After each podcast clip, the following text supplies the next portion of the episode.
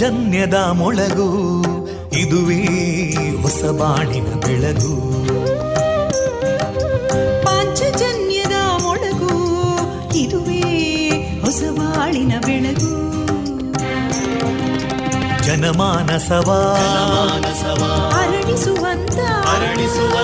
ಜನಮಾನಸವ ಅರಳಿಸುವಂತ ವಿವೇಕವಾಣಿಯ ಮೊಳಗು, ಸುಖ ದುಃಖಗಳಿಗೆ ತಾಕೊರಳಾಗುವ ನೆಲಪ್ರೀತಿಯದಿ ಮೊಳಗು, ಇದುವೇ ಹೊಸ ಬಾಳಿನ ಬೆಳಗು, ಇದುವೇ ಪಾಂಚಜನ್ಯದ ಮೊಳಗು, ಇದುವೇ ಪಾಂಚಜನ್ಯದ ಮೊಳಗು.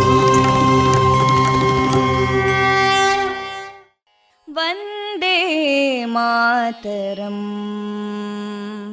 ವಂದೇ ಮಾತರಂ. ಸುಜಲಾಂ ಸುಫಲಾಂ ಮಲಯಜ ಶೀತಲಾಂ ಸಸ್ಯಶ್ಯಾಮಲಾಂ ಮಾತರಂ ವಂದೇ ಮಾತರಂ. ಶುಭ್ರಜೋತ್ಸ್ನಾ ಪುಲಕಿತಯಾಮಿನೀ ಪುಲ್ಲಕುಸುಮಿತಾ ದ್ರುಮದಳಶೋಭಿನೀ ಸುಹಾಸಿನೀಂ ಸುಮಧುರಭಾಷಿನೀಂ ಸುಖದಾಂ ವರದಾಂ ಮಾತರಂ ವಂದೇ ಮಾತರಂ. ಕೋಟಿ ಕೋಟಿ ಕಂಠ ಕಲಕಲ ನಿನಾದ ಕರಾಲೇ, ಕೋಟಿ ಕೋಟಿ ಭುಜೈದೃತ ಕರಕಲವಾಲೇ, ಅಬಲಾಂ ಕೇನೋ ಮಾಯೇತೋ ಬಲೇ ಬಹುಬಲಧಾರಿಣೀಂ ನಮಾಮಿ ತಾರಿಣೀಂ ರಿಪುದಲವಾರಿಣೀಂ ಮಾತರಂ ವಂದೇ ಮಾತರಂ. ತುಮಿ ವಿದ್ಯಾ ತುಮಿ ಧರ್ಮ ತುಮಿ ಹೃದಿ ತುಮಿ ಮರ್ಮ, ತ್ವಂ ಹಿ ಪ್ರಾಣ ಶರೀರೇ ಬಾಹುತೇ ತುಮಿ ಮಾ ಶಕ್ತಿ, ಹೃದಯೇ ತುಮಿ ಮಾ ಭಕ್ತಿ, ತೋಮಾರಯಿ ಪ್ರತಿಮಾ ಗಡಿ ಮಂದಿರೇ ಮಂದಿರೇ ವಂದೇ ಮಾತರಂ. ತ್ವಂ ಹಿ ದುರ್ಗಾ ದಶ ಪ್ರಹರಣಧಾರಿಣೀಂ ಕಮಲಾಂ ಕಮಲದಲ ವಿಹಾರಿಣೀಂ ವಾಣೀಂ ವಿದ್ಯಾದಾಯಿನೀಂ ನಮಾಮಿ ತ್ವಾಂ ನಮಾಮಿ ಕಮಲಾಂ ಅಮಲಾಂ ಅತುಲಾಂ ಸುಜಲಾಂ ಸುಫಲಾಂ ಮಾತರಂ ವಂದೇ ಮಾತರಂ. ಶ್ಯಾಮಲಾಂ ಸರಳಾಂ ಸುಸ್ಮಿತಾಂ ಭೂಷಿತಾಂ ಧರಣೀಂ ಭರಣೀಂ ಮಾತರಂ ವಂದೇ ಮಾತರಂ ವಂದೇ ಮಾತರಂ.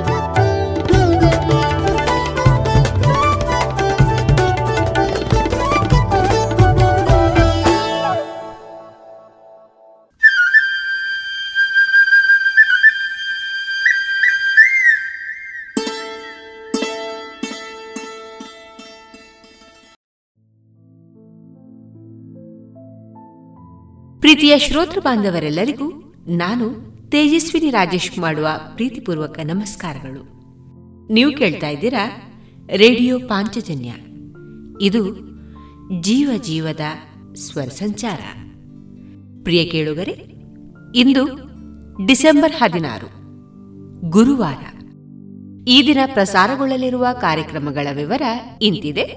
ಮೊದಲಿಗೆ ಭಕ್ತಿಗೀತೆಗಳು, ಮಾರುಕಟ್ಟೆದಾರಣೆ, ಪೊಲೀಸ್ ಅಧೀಕ್ಷಕರಾಗಿ ಕರ್ತವ್ಯ ನಿರ್ವಹಿಸಿ ಇದೀಗ ಭಾರತ ಸರ್ಕಾರದ ಮಹಾತ್ಮ ಗಾಂಧಿ ನರೇಗಾ ಯೋಜನೆಯಲ್ಲಿ ಜಿಲ್ಲಾ ಒಂಬರ್ಸ್ಮನ್ ಆಗಿ ಕಾರ್ಯನಿರ್ವಹಿಸ್ತಾ ಇರುವ ಶ್ರೀಯುತ ರಾಮದಾಸ್ ಗೌಡ ಅವರ ಜೀವನದ ಅನುಭವದ ಮಾತುಕತೆ, ತುಳು ಕಾರ್ಯಕ್ರಮದಲ್ಲಿ ನಾರಾಯಣ ಕುಂಬ್ರಾ ಅವರಿಂದ ತುಳು ಕವಿತೆ, ಕೊನೆಯಲ್ಲಿ ಮಧುರಗಾನ ಪ್ರಸಾರವಾಗಲಿದೆ.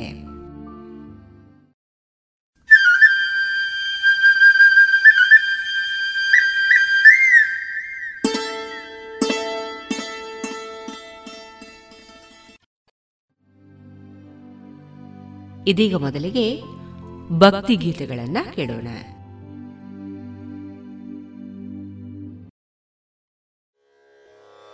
ಎಂತ ಪಾವನ ಪಾದವೋ ರಂಗಯ್ಯ, ಇನ್ನೆಂತ ಚೆಲುವ ಪಾದವೋ, ಎಂತ ಪಾವನ ಪಾದವೋ ರಂಗಯ್ಯ, ಇನ್ನೆಂತ ಚೆಲುವ ಪಾದವೋ, ಎಂತ ಪಾವನ ಪಾದ ನಿಂತು ಜಗದಿ ಕೇಳು, ಎಂತ ಪಾವನ ಪಾದ ನಿಂತು ಜಗದಿ ಕೇಳು, ಪಂತದೋಳಿಯ ಕುರುಪತಿಯನು ರುಳಿಸಿದ ಯಾತ ಪಾವನ ಪಾದವೋ ರಂಗಯ್ಯ, ಇನ್ನೆಂತ ಚೆಲುವ ಪಾದವೋ, ಯಾತ ಪಾವನ ಪಾದವೋ ರಂಗಯ್ಯ, ಇನ್ನೆಂತ ಚೆಲುವ ಪಾದವೋ.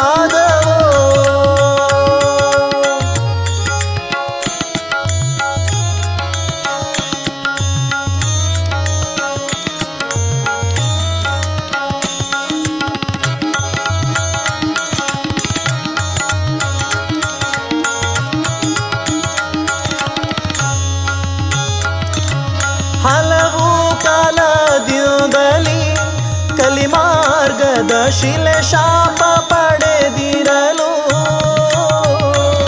ಹಲವು ಕಾಲಗಳಿಂದಲೇ ಕಲಿಮಾರ್ಗದ ಶಿಲೆ ಶಾಪ ಪಡೆದಿರಲು,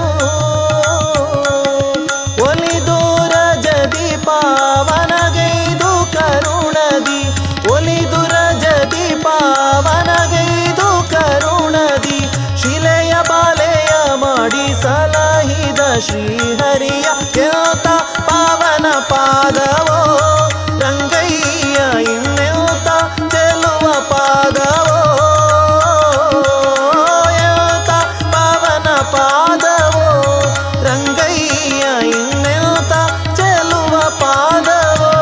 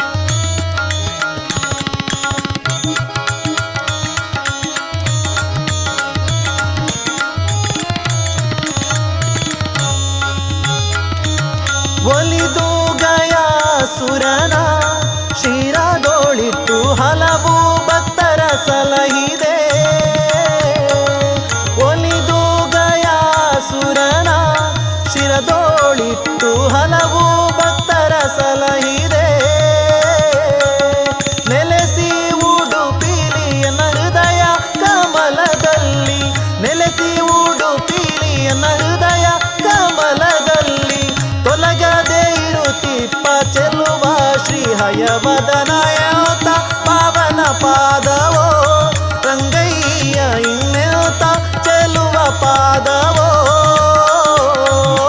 ಯೋತ ಪಾವನ ಪಾದವೋ ರಂಗಯ್ಯ ಇನ್ನೇತ ಚೆಲುವ ಪಾದವೋ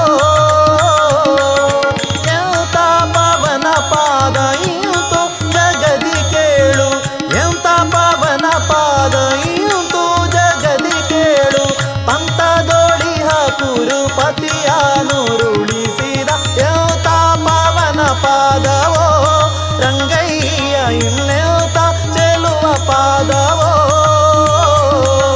ಯೋತ ಪಾವನ ಪಾದವೋ ರಂಗಯ್ಯ ಇನ್ನೇತ ಚೆಲುವ ಪಾದವೋ ಇನ್ನೇತ ಚೆಲುವ ಪಾದವೋ ಇನ್ನೇತ ಚೆಲುವ ಪಾದವೋ.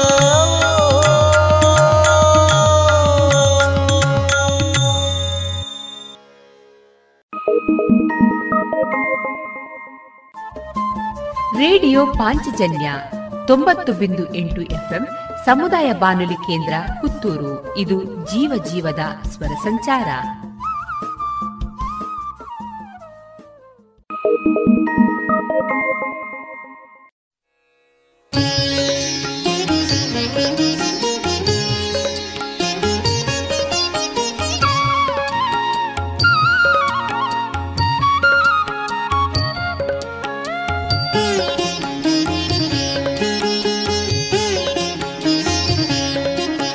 ತುಳಸಿ ಮಧ್ಯದಿ ಇರುವ ಕೃಷ್ಣನ ಬಳಸಿ ನೋಡುವ ಬನ್ನಿರೆ, ತುಳಸಿ ಮಧ್ಯದಿ ಇರುವ ಕೃಷ್ಣನ ಬಳಸಿ ನೋಡುವ ಬನ್ನಿರೆ, ತುಳಸಿ ಮಧ್ಯದಿ ಇರುವ ಕೃಷ್ಣನ ಬಳಸಿ ನೋಡುವ ಬನ್ನಿರೆ, ತುಳಸಿ ಮಧ್ಯದಿ ಇರುವ ಕೃಷ್ಣನ ಬಳಸಿ ನೋಡುವ ಬನ್ನಿರೆ.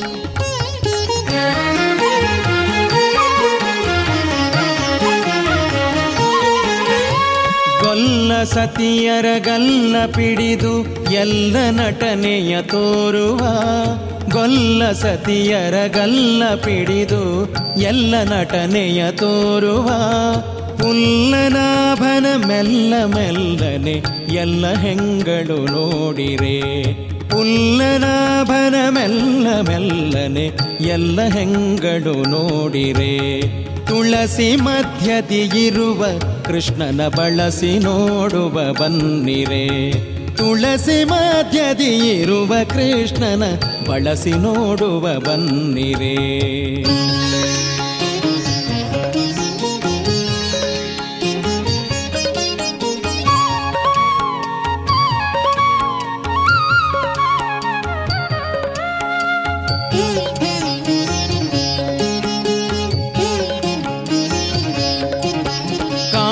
ಜನರಿಗೆ ಕಾಮಿತಾರ್ಥವ ಪ್ರೇಮದಿಂದಲಿ ಕೊಡುತ್ತಿಹ, ಕಾಮಿ ಜನರಿಗೆ ಕಾಮಿತಾರ್ಥವ ಪ್ರೇಮದಿಂದಲಿ ಕೊಡುತ್ತಿಹ, ಕಾಮನಯ್ಯನ ಚರಣ ಕಮಲವ ನಂಬಿ ಬದುಕುವ ಬನ್ನಿರೆ, ಕಾಮನಯ್ಯನ ಚರಣ ಕಮಲವ ನಂಬಿ ಬದುಕುವ ಬನ್ನಿರೆ, ತುಳಸಿ ಮಧ್ಯದಿ ಇರುವ ಕೃಷ್ಣನ ಬಳಸಿ ನೋಡುವ ಬನ್ನಿರೆ, ತುಳಸಿ ಮಧ್ಯದಿ ಇರುವ ಕೃಷ್ಣನ ಬಳಸಿ ನೋಡುವ ಬನ್ನಿರೆ.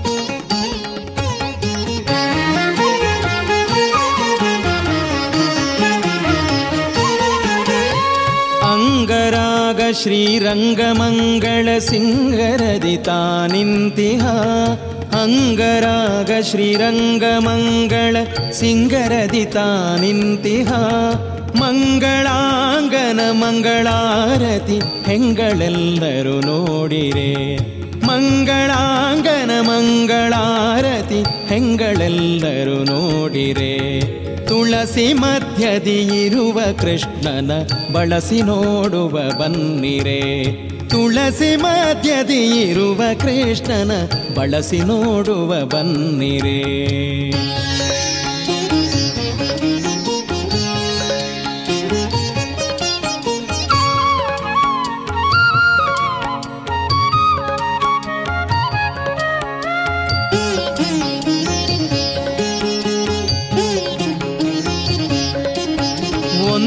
ಕೈಯಲ್ಲಿ ಗಂಧ ಪುಷ್ಪ ಮತ್ತೊಂದು ಕೈಯಲ್ಲಿ ರಂಗನು, ಒಂದು ಕೈಯಲ್ಲಿ ಗಂಧ ಪುಷ್ಪ ಮತ್ತೊಂದು ಕೈಯಲ್ಲಿ ರಂಗನು, ಮಂದಹಾಸದಿ ಇಂದು ಮುಖಿಯರಿಗೊಂದಿಸುವನತಿ ಚಂದದೆ, ಮಂದಹಾಸದಿ ಇಂದು ಮುಖಿಯರಿಗೊಂದಿಸುವನತಿ ಚಂದದೆ. ತುಳಸಿ ಮಧ್ಯದಿ ಇರುವ ಕೃಷ್ಣನ ಬಳಸಿ ನೋಡುವ ಬನ್ನಿರೆ, ತುಳಸಿ ಮಧ್ಯದಿ ಇರುವ ಕೃಷ್ಣನ ಬಳಸಿ ನೋಡುವ ಬನ್ನಿರೆ.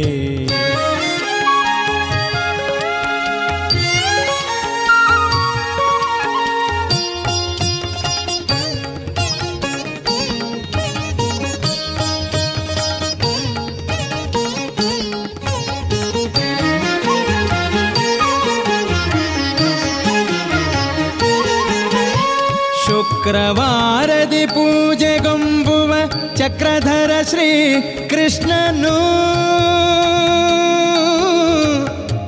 ಆ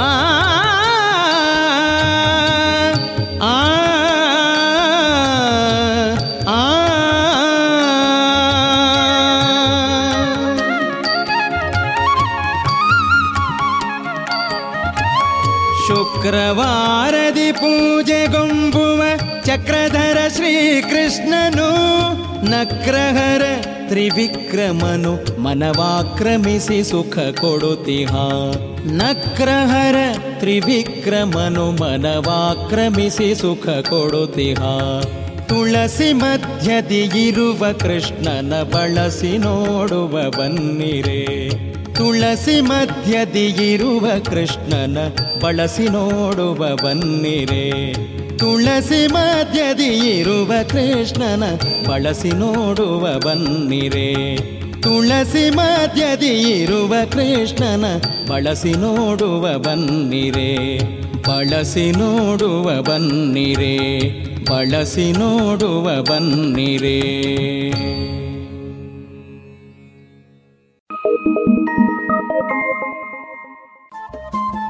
ರೇಡಿಯೋ ಪಾಂಚಜನ್ಯ 90.8 FM ಸಮುದಾಯ ಬಾನುಲಿ ಕೇಂದ್ರ ಪುತ್ತೂರು. ಇದು ಜೀವ ಜೀವದ ಸ್ವರ ಸಂಚಾರ.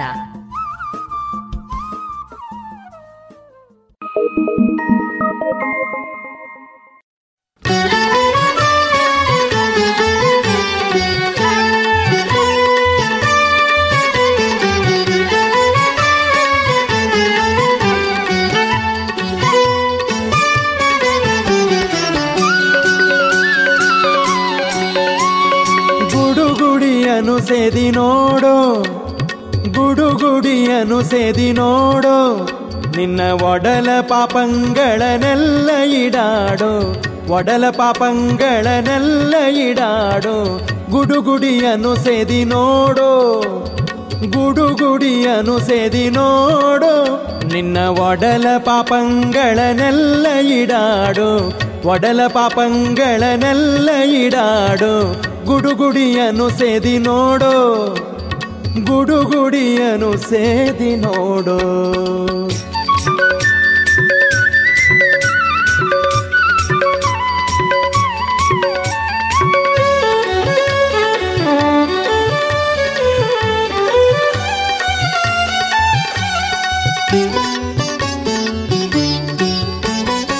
ಮನವೆಂಬೋ ಸಂಚಿಯ ಬಿಚ್ಚಿ, ನಿನ್ನ ದಿನದ ಪಾಪಗಳೆಂಬೋ ಭಂಗಿಯ ಕೊಚ್ಚಿ, ಮನವೆಂಬೋ ಸಂಚಿಯ ಬಿಚ್ಚಿ, ನಿನ್ನ ದಿನದ ಪಾಪಗಳೆಂಬೋ ಭಂಗಿಯ ಕೊಚ್ಚಿ. ತನುವೆಂಬೋ ಚಿಲುಮೆಯೊಳಿಕ್ಕಿ, ತನುವೆಂಬೋ ಚಿಲುಮೆಯೊಳಿಕ್ಕಿ, ಅಚ್ಯುತನ ಧ್ಯಾನವೆಂದೆಂಬೋ ಬೆಂಕಿಯ ಹಚ್ಚಿ, ಅಚ್ಯುತನ ಧ್ಯಾನವೆಂದೆಂಬೋ ಬೆಂಕಿಯ ಹಚ್ಚಿ.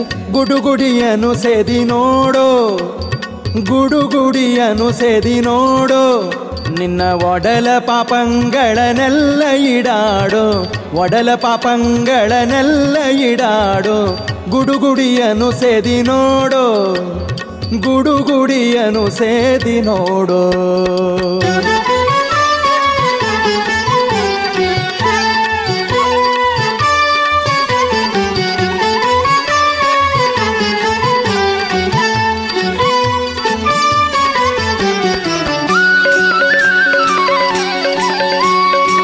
ಉರುಡೆ ಎಂಬುದು ಈ ಶರೀರ, ನಿನ್ನ ಗುರುಭಕ್ತಿ ಎಂಬುದೇ ಕೊಳವಿಯಕಾರ. ಬುರುಡೆ ಎಂಬುದು ಈ ಶರೀರ, ನಿನ್ನ ಗುರುಭಕ್ತಿ ಎಂಬುದೇ ಕೊಳವಿಯಕಾರ. ಸಿರಿನಾರಾಯಣನೆಂಬೋ ನೀರ, ಸಿರಿನಾರಾಯಣನೆಂಬೋ ನೀರ, ಅದನರಿತು ತುಂಬಿಕೊಳ್ಳೋ ಎಲು ಮೋಜುಗಾರ, ಅರಿತು ತುಂಬಿಕೊಳ್ಳೋ ಎಲು ಮೋಜುಗಾರ. ಗುಡುಗುಡಿಯನ್ನು ಸೇದಿ ನೋಡು, ಗುಡುಗುಡಿಯನು ಸೇದಿ ನೋಡು, ನಿನ್ನ ಒಡಲ ಪಾಪಂಗಳನೆಲ್ಲ ಇಡಾಡು, ಒಡಲ ಪಾಪಂಗಳನೆಲ್ಲ ಇಡಾಡು. ಗುಡುಗುಡಿಯನು ಸೇದಿ ನೋಡು, ಗುಡುಗುಡಿಯನು ಸೇದಿ ನೋಡು.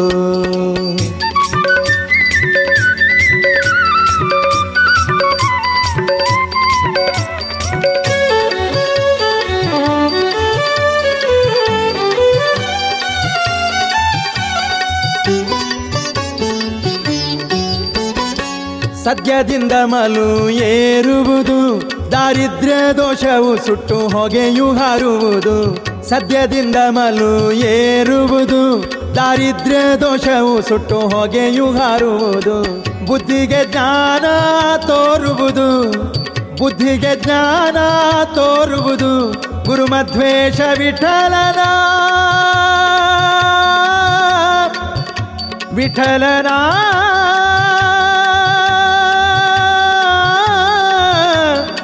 ವಿಠಲನ.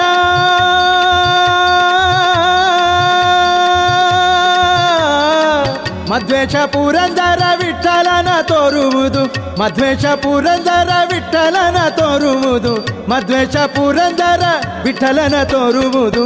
ಗುಡುಗುಡಿಯನು ಸೇದಿ ನೋಡು, ಗುಡುಗುಡಿಯನು ಸೇದಿ ನೋಡು, ನಿನ್ನ ಒಡಲ ಪಾಪಂಗಳನೆಲ್ಲ ಇಡಾಡು, ಒಡಲ ಪಾಪಂಗಳನೆಲ್ಲ ಇಡಾಡು.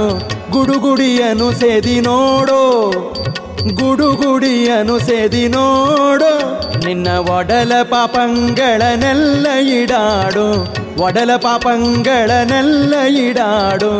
ಗುಡುಗುಡಿಯನು ಸೇದಿ ನೋಡು, ಗುಡುಗುಡಿಯನು ಸೇದಿ ನೋಡು, ಗುಡುಗುಡಿಯನು ಸೇದಿ ನೋಡು.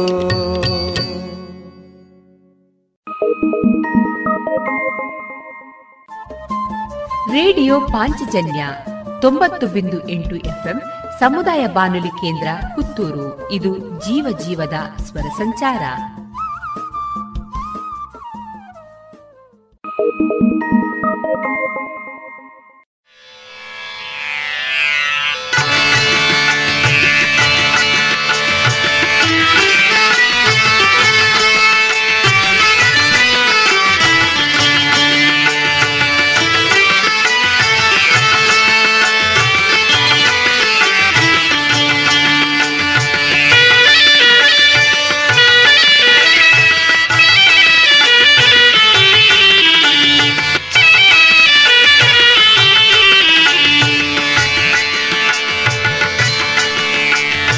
ಎಚ್ಚತ್ತು ಇರು ಕಂಡ್ಯ ಮನವೇ, ಎಚ್ಚತ್ತು ಇರು ಕಂಡ್ಯ ಮನವೇ, ನಮ್ಮ ಅಚ್ಚುತ ನಂದಿಯ ನೆನೆ ಕಂಡ್ಯ ಮನವೇ.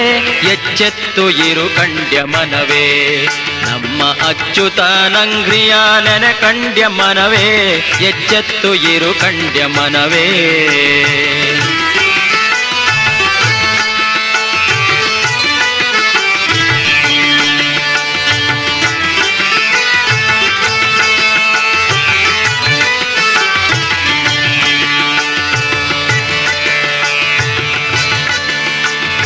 ಹಾಳು ಹರಟೆಗೆ ಹೋಗಬೇಡ, ಕಂಡ ಕೂಳುಗಳನ್ನು ತಿಂದು ಒಡಲ್ ಹೊರೆಯಬೇಡ.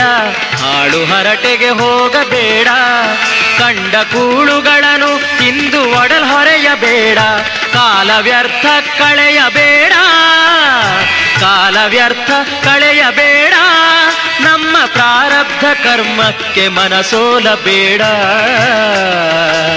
ಶ್ರೀಹರಿ ದಯ ಮಾಡ, ಶ್ರೀಹರಿ ದಯ ಮಾಡ, ಎಚ್ಚೆತ್ತು ಇರು ಕಂಡ್ಯ ಮನವೇ, ನಮ್ಮ ಅಚ್ಯುತಾನಂದ್ರಿಯ ನೆನೆ ಕಂಡ್ಯ ಮನವೇ,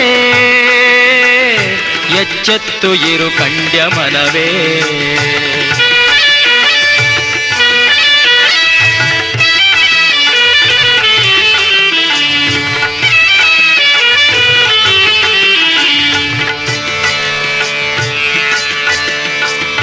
ಅನ್ಯ ಸ್ತ್ರೀಯರ ನೋಡಬೇಡ, ಹಿಂದೆ ಮಣ್ಣು ಕೂಡಿದವರ ನಿನ್ನು ನೀ ನೋಡ. ಅನ್ಯ ಸ್ತ್ರೀಯರ ನೋಡಬೇಡ, ಹಿಂದೆ ಮಣ್ಣು ಕೂಡಿದವರ ನಿನ್ನು ನೀ ನೋಡ. ಅನ್ಯ ಶಾಸ್ತ್ರವ ನೋಡಬೇಡ, ಅನ್ಯ ಶಾಸ್ತ್ರವ ನೋಡಬೇಡ, ನಮ್ಮ ಪೂರ್ಣ ಪ್ರಜ್ಞರ ಬೋಧ ತಿಳಿದುಕೋಗಾಡ.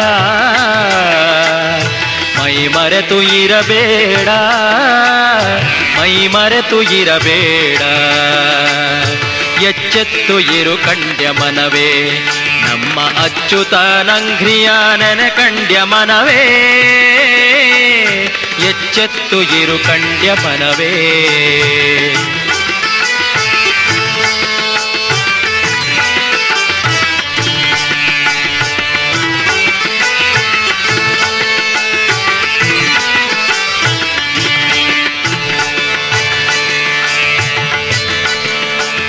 ನರ ಜನ್ಮ ಬರುವುದೇ ಕಷ್ಟ, ಇದನರಿತು ನೋಡಲು ವಿಪ್ರತ್ವವು ಶ್ರೇಷ್ಠ. ನರ ಜನ್ಮ ಬರುವುದೇ ಕಷ್ಟ, ಇದನರಿತು ನೋಡಲು ವಿಪ್ರತ್ವವು ಶ್ರೇಷ್ಠ. ಮರಳಿ ಬಾಹೋದೆ ಉತ್ಕೃಷ್ಟ, ಮರಳಿ ಬಾಹೋದೆ ಉತ್ಕೃಷ್ಟ, ನಮ್ಮ ಮರುತನ ಮತವ ಹೊಂದುವುದೇ ದುರ್ಘಟ. ಕೇಳೆಲಬ ಮರ್ಕಟ, ಕೇಳೆಲಬ ಮರ್ಕಟ, ಎಚ್ಚೆತ್ತು ಇರು ಕಂಡ್ಯ ಮನವೇ, ನಮ್ಮ ಅಚ್ಯುತಾನಂದ್ರಿಯ ನೆನೆ ಕಂಡ್ಯ ಮನವೇ, ಎಚ್ಚೆತ್ತು ಇರು ಕಂಡ್ಯ ಮನವೇ.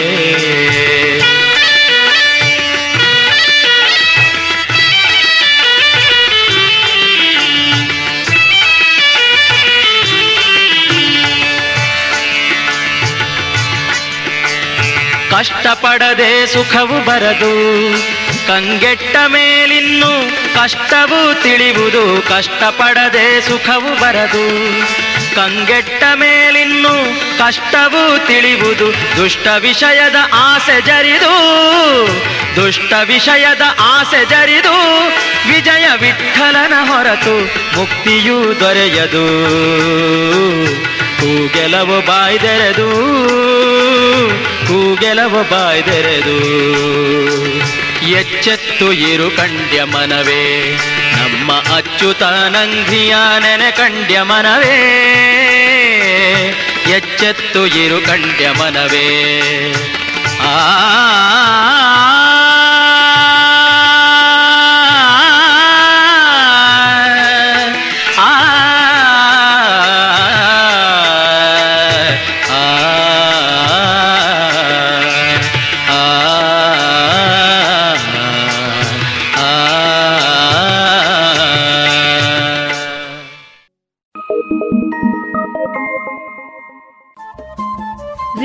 ಪಾಂಚಜನ್ಯ 90.8 FM ಸಮುದಾಯ ಬಾನುಲಿ ಕೇಂದ್ರ ಪುತ್ತೂರು. ಇದು ಜೀವ ಜೀವದ ಸ್ವರ ಸಂಚಾರ.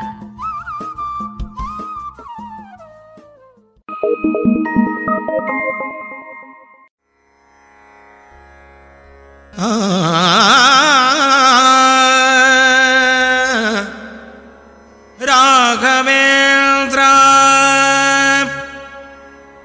ಗುರುರಾಯ ರಾಘವೇಂದ್ರ ಮಂತ್ರಾಲಯ ನಿವಾಸ ಉತ್ತಮಹಂಸ ಮಂತ್ರಾಲಯ ನಿವಾಸ ಉತ್ತಮಹಂಸ ನಿವಾಸ ನಿವಾಸ ಮಂತ್ರಾಲಯ ನಿವಾಸ ಉತ್ತಮ ಹಂಸ ಸಂತಾಪ ಪರಿಹರಿಸೆ ಸಂತಾಪ ಪರಿಹರಿಸೆ ಕೊಡು ಎನಗೆ ಲೇಸ ಕೊಡು ಎನಗೆ ಲೇಸ ಮಂತ್ರಾಲಯ ನಿವಾಸ ಉತ್ತಮ ಹಂಸ ಮಂತ್ರಾಲಯ ನಿವಾಸ ಉತ್ತಮ ಹಂಸ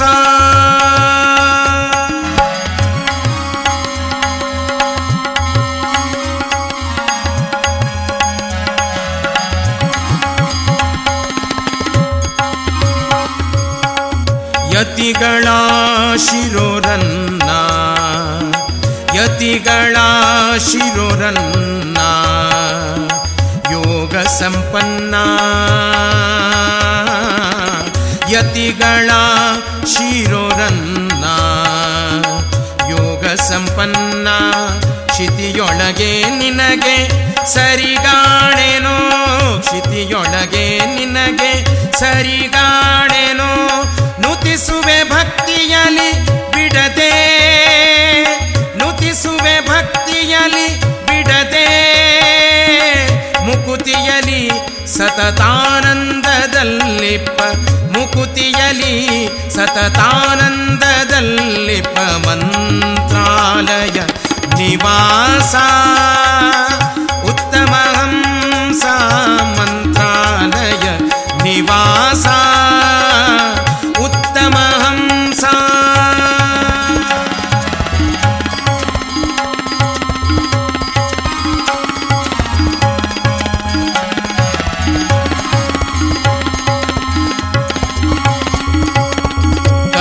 ತೀರ್ಥದಲ್ಲಿ ಕರಣ ಶುದ್ಧಿಯಲ್ಲಿ ಕಪಿಲ ತೀರ್ಥದಲ್ಲಿ ಕರಣ ಶುದ್ಧಿಯಲ್ಲಿ ತಪವ ಮಾಡುವ ಜ್ಞಾನಿ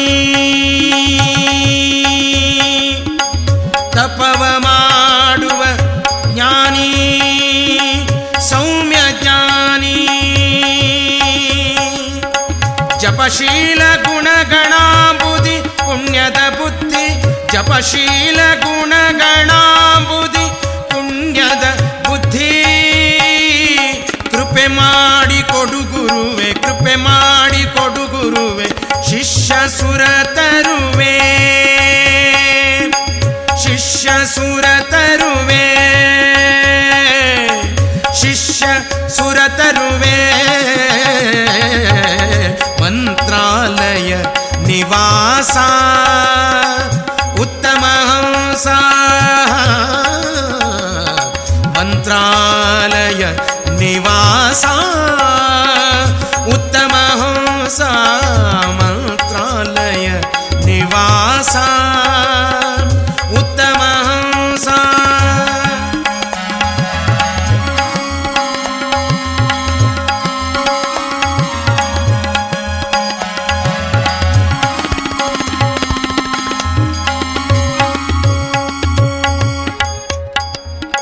ತಮೋಗುಣ ಕಾರ್ಯ ಪೋಗಲಾಡು ವ್ಯಾಪ್ತಿಯ ತಮೋಗುಣ ಕಾರ್ಯ ಪೋಗಲಾಡು ವ್ಯಾಪ್ತಿಯ ಶಮೆದಮೆಯಲ್ಲಿ ಉಳ್ಳ ಮಹಿಮೆಯ ಶಮೆದಮೆಯಲ್ಲಿ ಉಳ್ಳ ಮಹಿಮೆಯ ನಮಗೆ ಪೇಳುವ ವೇದ ಬಲ್ಲ ವಿನೋದ ನಮಗೆ ಪೇಳುವ ವೇದ ಬಲ್ಲ ವಿನೋದ ಸುಮನ ಸುಗುಣವ ಮೆಚ್ಚೆ ಸುಮನ ಸುಗುಣವ ಮೆಚ್ಚೆ ದುರ್ಮತಕ್ಕೆ ಕಿಚ್ಚೆ ಮಂತ್ರಾಲಯ ನಿವಾಸ ಉತ್ತಮ ಹಂಸ ಮಂತ್ರಾಲಯ ಮಂತ್ರಾಲಯ ಮಂತ್ರಾಲಯ ಮಂತ್ರ सा उत्तमहंस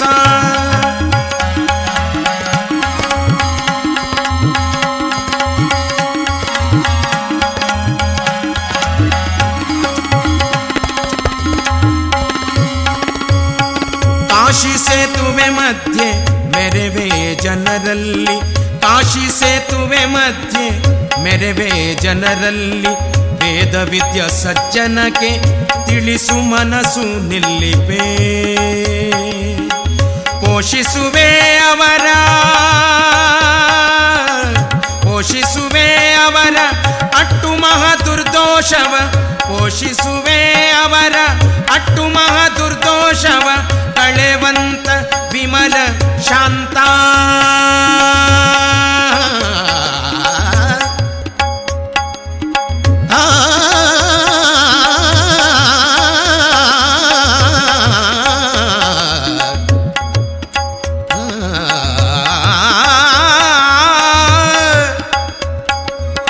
ದುರ್ದೋಷವ ಕಳೆವಂತ ವಿಮಲ ಶಾಂತ ಮಂತ್ರಾಲಯ ನಿವಾಸ ಉತ್ತಮಹಂಸ ಮಂತ್ರಾಲಯ ನಿವಾಸ ಉತ್ತಮಹಂಸ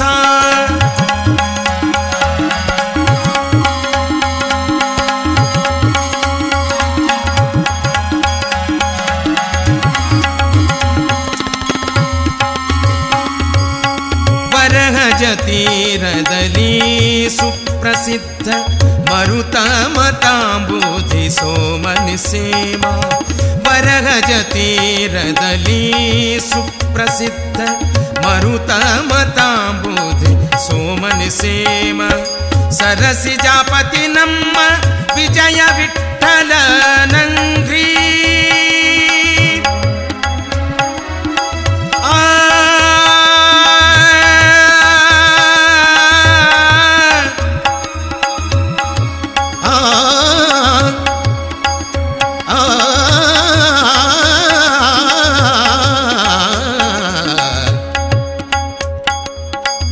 ಸರಸಿ ಜಾಪತಿ ನಮ್ಮ ವಿಜಯ ವಿಠಲನಂಗ್ರಿ ವಿಜಯ ವಿಠಲನಂಗ್ರಿ ಸರಸಿ ಜಾಪತಿ ನಮ್ಮ ವಿಜಯ ವಿಠಲನಂಗ್ರಿ ಸ್ಮರಿಸುವ ಸುಧೀಂದ್ರ ಸುತ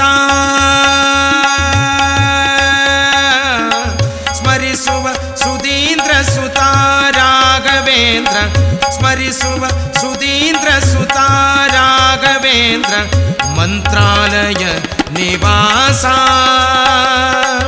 ಉತ್ತಮಹಂಸ ಮಂತ್ರಾಲಯ ನಿವಾಸ ಉತ್ತಮಹಂಸ ಮಂತ್ರಾಲಯ ನಿವಾಸ ಉತ್ತಮಹಂಸ ಸಂತಾಪ ಪರಿಹರಿಸೆ ಸಂತಾಪ ಪರಿಹರಿಸೆ ಕೊಡು ಎನಗೆ ಲೇಸ ಕೊಡು ಎನಗೆ ಲೇಸ ಮಂತ್ರಾಲಯ ನಿವಾಸ ಉತ್ತಮಹಂಸ ಮಂತ್ರಾಲಯ ನಿವಾಸ ಉತ್ತಮಹಂಸ ಉತ್ತಮಹಂಸ ಉತ್ತಮಹಂಸ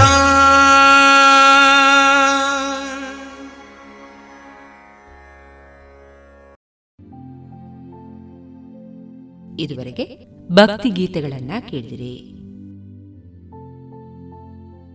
ತಂಬಾಕು ಮಸಾಲದ ರುಚಿ ನೋಡೋದಕ್ಕೆ ಅದನ್ನು ಅಂಗೈಯಲ್ಲಿ ಉಚ್ಚುತ್ತೀರಿ, ಆಮೇಲೆ ಅದನ್ನ ಬಾಯೊಳಗೆ ಇಟ್ಕೋತೀರಿ. ಧೂಮಪಾನ ಮಾಡೋದಕ್ಕೆ ಸಿಗರೇಟ್ ಮತ್ತು ಬೀಡಿನ ಹಚ್ಚುತ್ತೀರಿ, ಬಾಯಲ್ಲಿ ಇಟ್ಕೊಳ್ತೀರಿ.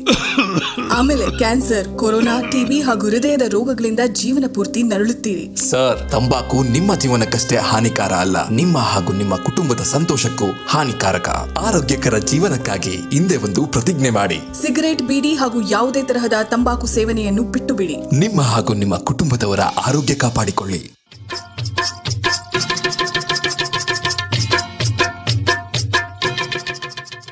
ಮಾರುಕಟ್ಟೆ ಧಾರಣೆ ಇಂತಿದೆ.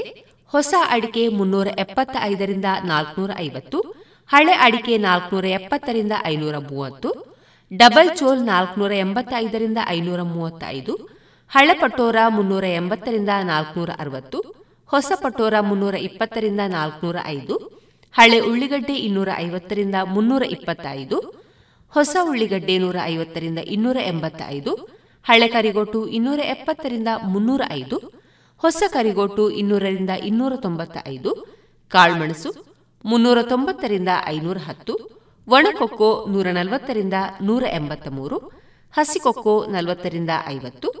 ರಬ್ಬರ್ ಧಾರಣೆ ಗ್ರೇಡ್ RSS 4 176 ರೂಪಾಯಿ, RSS 5 170 ರೂಪಾಯಿ, ಲಾಟ್ 164 ರೂಪಾಯಿ, ಸ್ಕ್ರ್ಯಾಪ್ 106ರಿಂದ 114 ರೂಪಾಯಿ.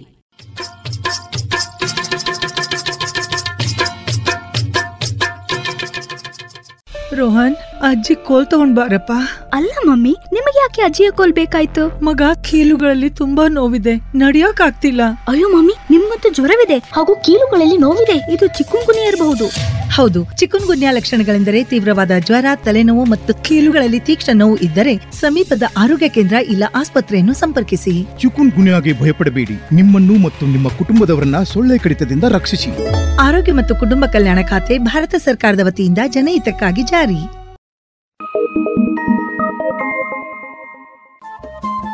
ರೇಡಿಯೋ ಪಾಂಚಜನ್ಯ 90.8 FM ಸಮುದಾಯ ಬಾನುಲಿ ಕೇಂದ್ರ ಪುತ್ತೂರು. ಇದು ಜೀವ ಜೀವದ ಸ್ವರ ಸಂಚಾರ.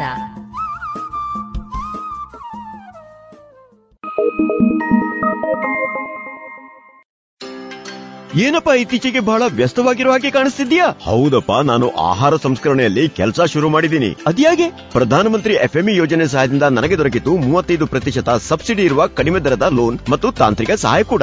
ನಾನು ನನ್ನ ಜೊತೆಗೆ ಊರಿನ ಅನೇಕ ರೈತರನ್ನು ಸಹ ಸೇರಿಸಿಕೊಂಡಿದ್ದೇನೆ. ನಿಜವಾಗ್ಲೂ ಸಬ್ಕಾ ವಿಕಾಸ್ನ ಪ್ರಧಾನಮಂತ್ರಿಯವರ ಈ ವಿಚಾರದಿಂದಾಗಿ ನಮ್ಮೆಲ್ಲರಿಗೂ ಸಿಗುತ್ತಿದೆ ಸಹಾಯ ಮತ್ತು ಅವಕಾಶ. ಭಲೇ ಕಣಪ್ಪ, ನಾನು ಸಹ ಯೋಜನೆಯ ಲಾಭ ಪಡ್ಕೋಬೇಕು ಅಂತಿದ್ದೀನಿ. ಹಾಗಾದರೆ ಇಂದೇ PMFME ಪೋರ್ಟಲ್ PMFME.MOFPI.gov.in ನಲ್ಲಿ ಅರ್ಜಿ ಸಲ್ಲಿಸಿ ಅಥವಾ 013022810809ಕ್ಕೆ ಕರೆ ಮಾಡಿ. ಆಹಾರ ಸಂಸ್ಕರಣಾ ಉದ್ಯೋಗ ಖಾತೆ, ಭಾರತ ಸರ್ಕಾರದ ಮುಖಾಂತರ ಜನಹಿತಕ್ಕಾಗಿ ಜಾರಿ.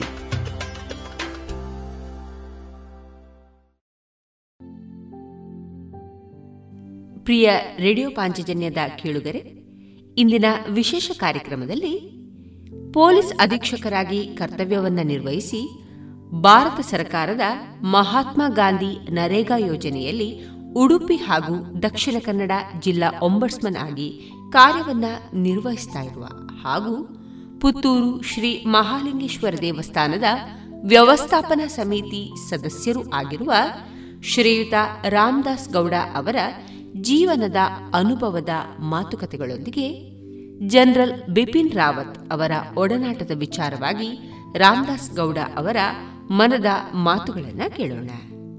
ಇವರ ಮಾತುಕತೆಯ ಜೊತೆಗಿರುವವರು ವಿದ್ಯಾ ಎಸ್.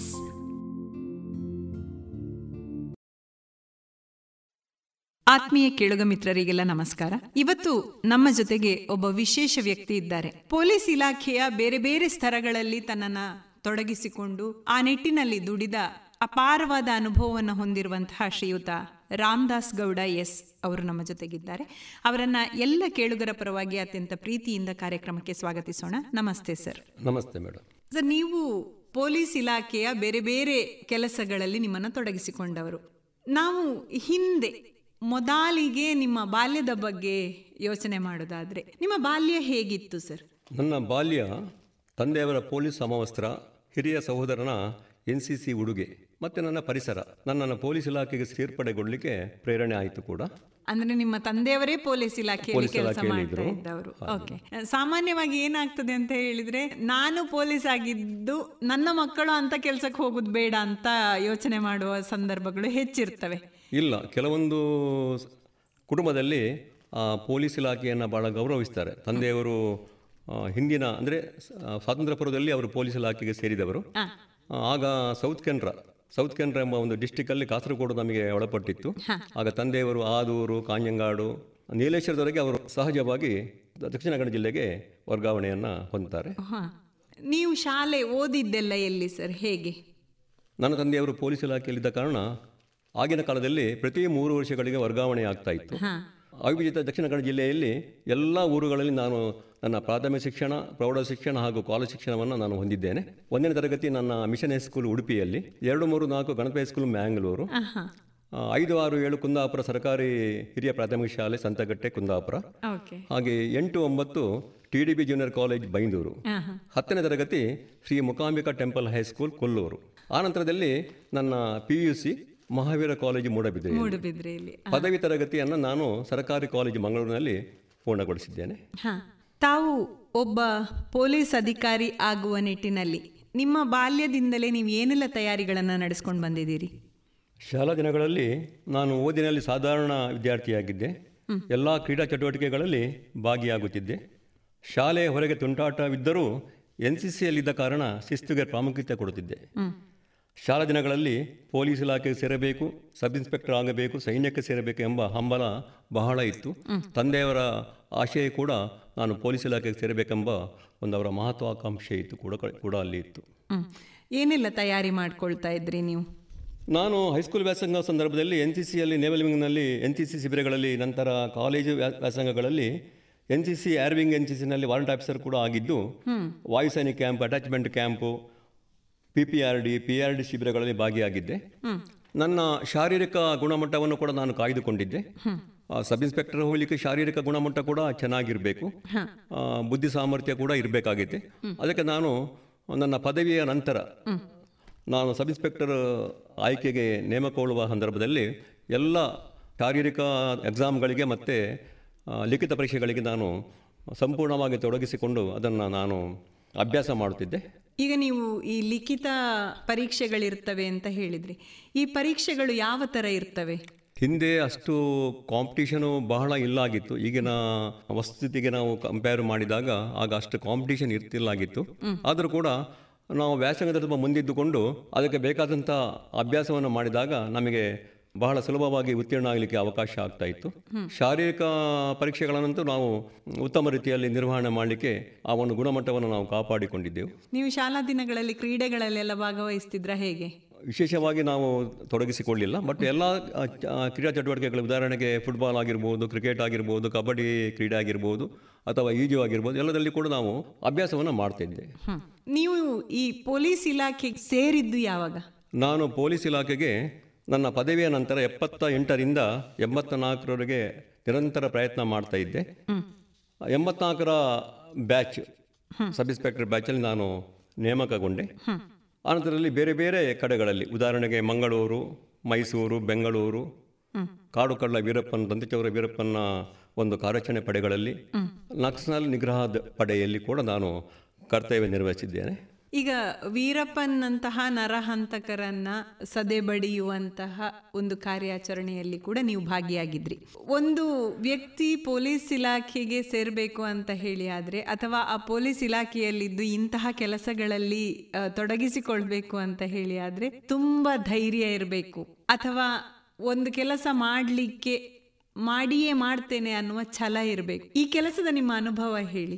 ನಾನು 1884ರಲ್ಲಿ ಪೊಲೀಸ್ ಸಬ್ ಇನ್ಸ್ಪೆಕ್ಟರ್ ಆಗಿ ಕರ್ನಾಟಕ ರಾಜ್ಯ ಪೊಲೀಸ್ ಇಲಾಖೆ ಸೇರ್ಪಡೆಗೊಂಡ ನಂತರ ನನ್ನ 33 ವರ್ಷಗಳ ಸೇವಾವಧಿಯಲ್ಲಿ ಹಿರಿಮೆ ಗರಿಮೆಗಳನ್ನು ಮುಡಿಗೇರಿಸಿಕೊಳ್ಳುವ ಅವಕಾಶ ನನಗೆ ಕಲ್ಪಿತವಾಗಿತ್ತು. ಪ್ರಮುಖವಾಗಿ ಸುದೀರ್ಘ ಅವಧಿಯ ಕಾಡುಗಳ್ಳ, ದಂತಚೌರ, ನರಹಂತಕ ವೀರಪ್ಪನ ವಿರುದ್ಧದ ಕಾರ್ಯಾಚರಣೆ, ನಕ್ಸಲ್ ನಿಗ್ರಹ ದಳದಲ್ಲಿ 2 ವರ್ಷಗಳ ಪೊಲೀಸ್ ಅಧೀಕ್ಷಕನಾಗಿ ಪ್ರಶಂಸನೀಯ ಸೇವೆ, ಕರಾವಳು ಕಾವಲು ಪೊಲೀಸ್ ಉಡುಪಿಯಲ್ಲಿ 2 ವರ್ಷಗಳ ನಿಯೋಜನೆ ಸೇವೆ. 2008ರಲ್ಲಿ ಪಶ್ಚಿಮ ವಲಯ IGP ನೇತೃತ್ವದ ತಂಡ 4 ಜನ ಇಂಡಿಯನ್ ಮುಜಾಹಿದ್ದೀನ್ ಉಗ್ರರನ್ನು ಸೆರೆ ಹಿಡಿದ ಕಾರ್ಯಾಚರಣೆಯಲ್ಲಿ ಭಾಗಿ. ಕಮಾಂಡೆಂಟ್ ಪೊಲೀಸ್ ಅಧೀಕ್ಷಕ ಹುದ್ದೆಯಲ್ಲಿ 10 ವರ್ಷಗಳ ಸೇವೆ ಸಲ್ಲಿಸಿ ಕಮಾಂಡೆಂಟ್ ಆಗಿ 16ರಲ್ಲಿ ಸೆಪ್ಟೆಂಬರ್ ಸೇವಾ ನಿವೃತ್ತಿಯನ್ನು ಹೊಂದುತ್ತೇನೆ. ನನ್ನ ಈ ಸೇವಾವಧಿಯಲ್ಲಿ ನನಗೆ ಒಂದು ಸಾಹಸಮಯ ಜೀವನ ನಾನು ನಂಬಿಕೊಂಡಿದ್ದೆ, ನೆಚ್ಚಿಕೊಂಡಿದ್ದೆ. ನನ್ನ ತಂದೆಯವರ ಪೊಲೀಸ್ ಹಿನ್ನೆಲೆ ಹಾಗೂ ನನ್ನ ಒಂದು ಆಶಯ ಅಂತೆ ನನಗೆ ಪೊಲೀಸ್ ಉದ್ಯೋಗ ನನಗೆ ದೊರಕಿತು.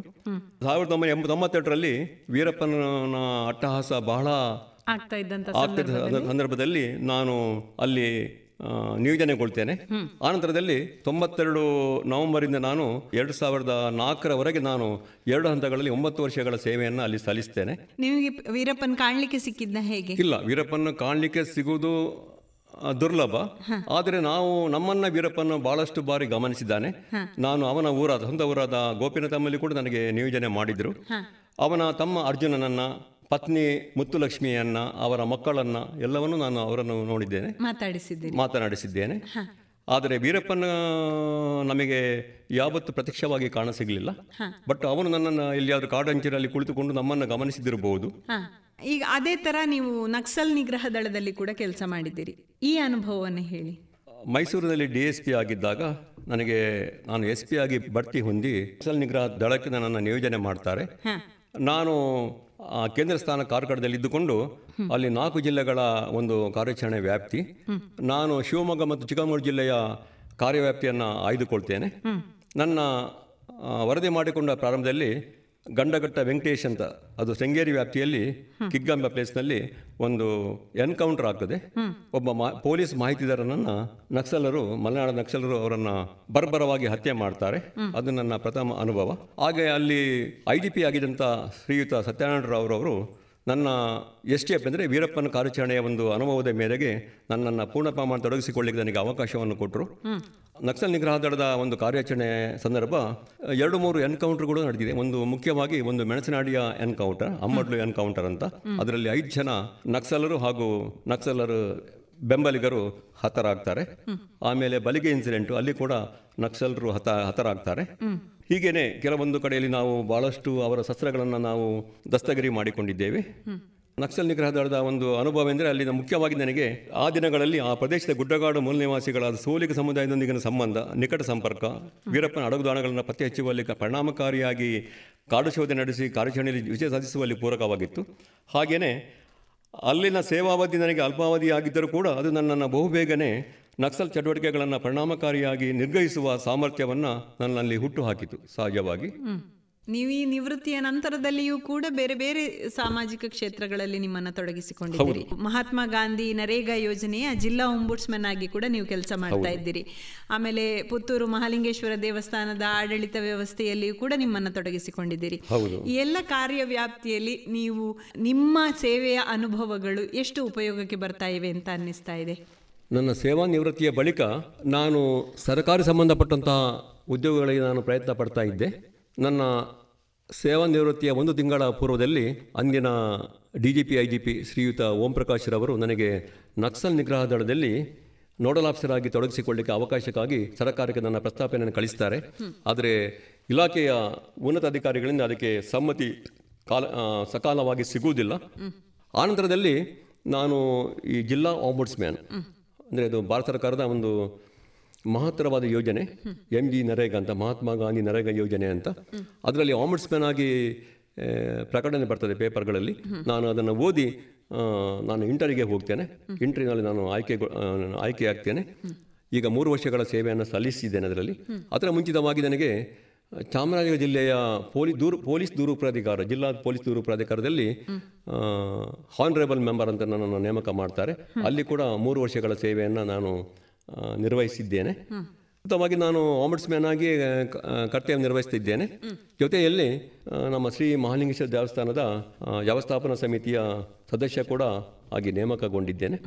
ನನ್ನ ಪೊಲೀಸ್ ಸೇವೆಯಲ್ಲಿನ ಕೆಲವೊಂದು ಅನುಭವಗಳು, ಅಲ್ಲಿನ ಜನಮಾನಸದಲ್ಲಿನ ನನ್ನ ಕೆಲವೊಂದು ಸ್ಪಂದನೆಗಳು ನನಗೆ ಈಗ ನನ್ನ ಈ ನಾಗರಿಕ ಬದುಕಿನಲ್ಲಿ ಕೂಡ ನನಗದು ಸ್ವಲ್ಪ ಸಹಕಾರಿಯಾಗಿದೆ. ಆದರೂ ಕೂಡ ನಾವು ಇಲಾಖೆಯಲ್ಲಿ ನಮ್ಮ ಗರಿಮೆಗಳನ್ನು ನಾವು ಅಂದರೆ ತಕ್ಷಣ ಇಲಾಖೆಯಿಂದ ಸೇವಾ ನಿವೃತ್ತಿಗೊಂಡ ತಕ್ಷಣ ನಮಗೆ ಅಧಿಕಾರದ ಒಂದು ಮದ ಅಂತ ನಾನು ಹೇಳೋದಿಲ್ಲ. ಅಧಿಕಾರದ ಒಂದು ಹಿರಿಮೆ ಅಥವಾ ಒಂದು ಅಧಿಕಾರದ ಒಂದು ವ್ಯಾಮೋಹ ಚಿಂತನೆ ನಮಗೆ, ನಾವು ಗೌರವವನ್ನು ನಿರೀಕ್ಷೆ ಮಾಡ್ತೇವೆ, ಗುರುತಿಸುವಿಕೆಯನ್ನು ನಿರೀಕ್ಷೆ ಮಾಡ್ತೇವೆ. ಅದು ನಮಗೆ ಇಲ್ಲಿ ದುರ್ಲಭವಾಗ್ತದೆ. ಸಹಜವಾಗಿ ಅದು ಸಹಜ ಕೂಡ. ನಾಗರಿಕ ಸಮಾಜ ಕೊನೆ ಅದು ಕಾಲ ಕಳೆದ ನಂತರ ನಮಗೆ ಅದರಲ್ಲಿ ನಮಗೆ ಆ ಬಗ್ಗೆ ಮನವರಿಕೆ ಆಗ್ತದೆ. ನಾವು ಎಲ್ಲರೊಂದಿಗೆ ಒಂದಾಗಿ ಸಹಬಾಳ್ವೆ ಮಾಡಬೇಕು, ಸಮನಾಗಿ ಹಂಚಿಕೊಳ್ಬೇಕು. ನಮ್ಮ ಖಾಸಗಿ ಬದುಕಿನಲ್ಲಿ ಈ ಸಾರ್ವಜನಿಕ ಬದುಕುಗಳಲ್ಲಿ ಎಲ್ಲರೊಂದಿಗೆ ಒಂದಾಗಿ ನಾವು ಸಹಬಾಳ್ವೆಯನ್ನು ಇರಬೇಕಾಗತ್ತೆ. ಅದನ್ನು ಮನವರಿಕೆ ಮಾಡಿಕೊಂಡು ಸಂತೋಷವಾಗಿ ಜೀವನ ನಿರ್ವಹಣೆ ಮಾಡ್ತಾ ಇದ್ದೇನೆ. ಈಗ ಇಂಥ ಎಲ್ಲ ಕಡೆಗಳಲ್ಲಿ ಅಂದರೆ ನಕ್ಸಲ ನಿಗ್ರಹ ದಳದಲ್ಲಿ ಆಗಿರ್ಬೋದು ಅಥವಾ ಕಾಡುಗಳನ್ನು ಹಿಡಿಯುವಂಥ ಸಂದರ್ಭದಲ್ಲಿ ಆಗಿರ್ಬೋದು, ಇಂಥ ಎಲ್ಲ ಬೇರೆ ಬೇರೆ ಇದರಲ್ಲಿ ನಿಮ್ಮನ್ನು ತೊಡಗಿಸಿಕೊಂಡಂಥ ಸಂದರ್ಭದಲ್ಲಿ ನಾನು ಈ ಒಂದು ಪೊಸಿಷನಿಗೆ ಬರಬಾರ್ದಾಗಿತ್ತು ಅಂತ ಏನಾದರೂ ಅಂದುಕೊಂಡ ದಿನಗಳು ಏನಾದರೂ ಉಂಟಾ? ಇಲ್ಲ, ಯಾವತ್ತೂ ಅನಿಸಲಿಲ್ಲ. ಯಾಕಂದರೆ ನನಗೆ ಅಂದಿನ ಶಂಕರ್ ಬಿದರಿ ಅವರು, ಅಂದಿನ DGP and IGP Karnataka state Shankar Mahadev Bidari ಅವರು ನನಗೆ ಯಾವತ್ತೂ ಎಸ್ಟೇಪ್ನಲ್ಲಿ ಅವಕಾಶ ಮಾಡಿಕೊಟ್ಟರು. ಆನಂತರದಲ್ಲಿ ನನಗೆ ಅದೇ ನನಗೆ ಈ ಒಂದು ನಕ್ಸಲ್ ನಿಗ್ರಹ ದಳದಲ್ಲಿ ಕೂಡ ಒಂದು ಪರಿಣಾಮಕಾರಿಯಾಗಿ ಕರ್ತವ್ಯ ನಿರ್ವಹಿಸಲಿಕ್ಕೆ ಅನುವು ಮಾಡಿಕೊಟ್ಟಿತು. ನನಗೆ ಯಾವತ್ತೂ ಕೂಡ ಇಲಾಖೆಯಲ್ಲಿ ಇಂಥ ಸಾಹಸಮಯ ಜೀವನವನ್ನು ನಡೆಸಬಾರದು ಎಂಬ ಭಾವನೆ ಯಾವತ್ತೂ ಬಂದಿಲ್ಲ. ನೀವು SP ಆಗಿದ್ದಂಥ ಸಂದರ್ಭದಲ್ಲಿ ಜನರಲ್ ಬಿಪಿನ್ ರಾವತ್ ಅವರನ್ನು ಭೇಟಿಯಾಗುವಂಥ ಸಂದರ್ಭ ಒದಗಿತ್ತು ಅಂತ ಕೇಳ್ಪಟ್ಟೆವು. ನಿಮ್ಮ ಅನುಭವವನ್ನು ಹೇಳಿ.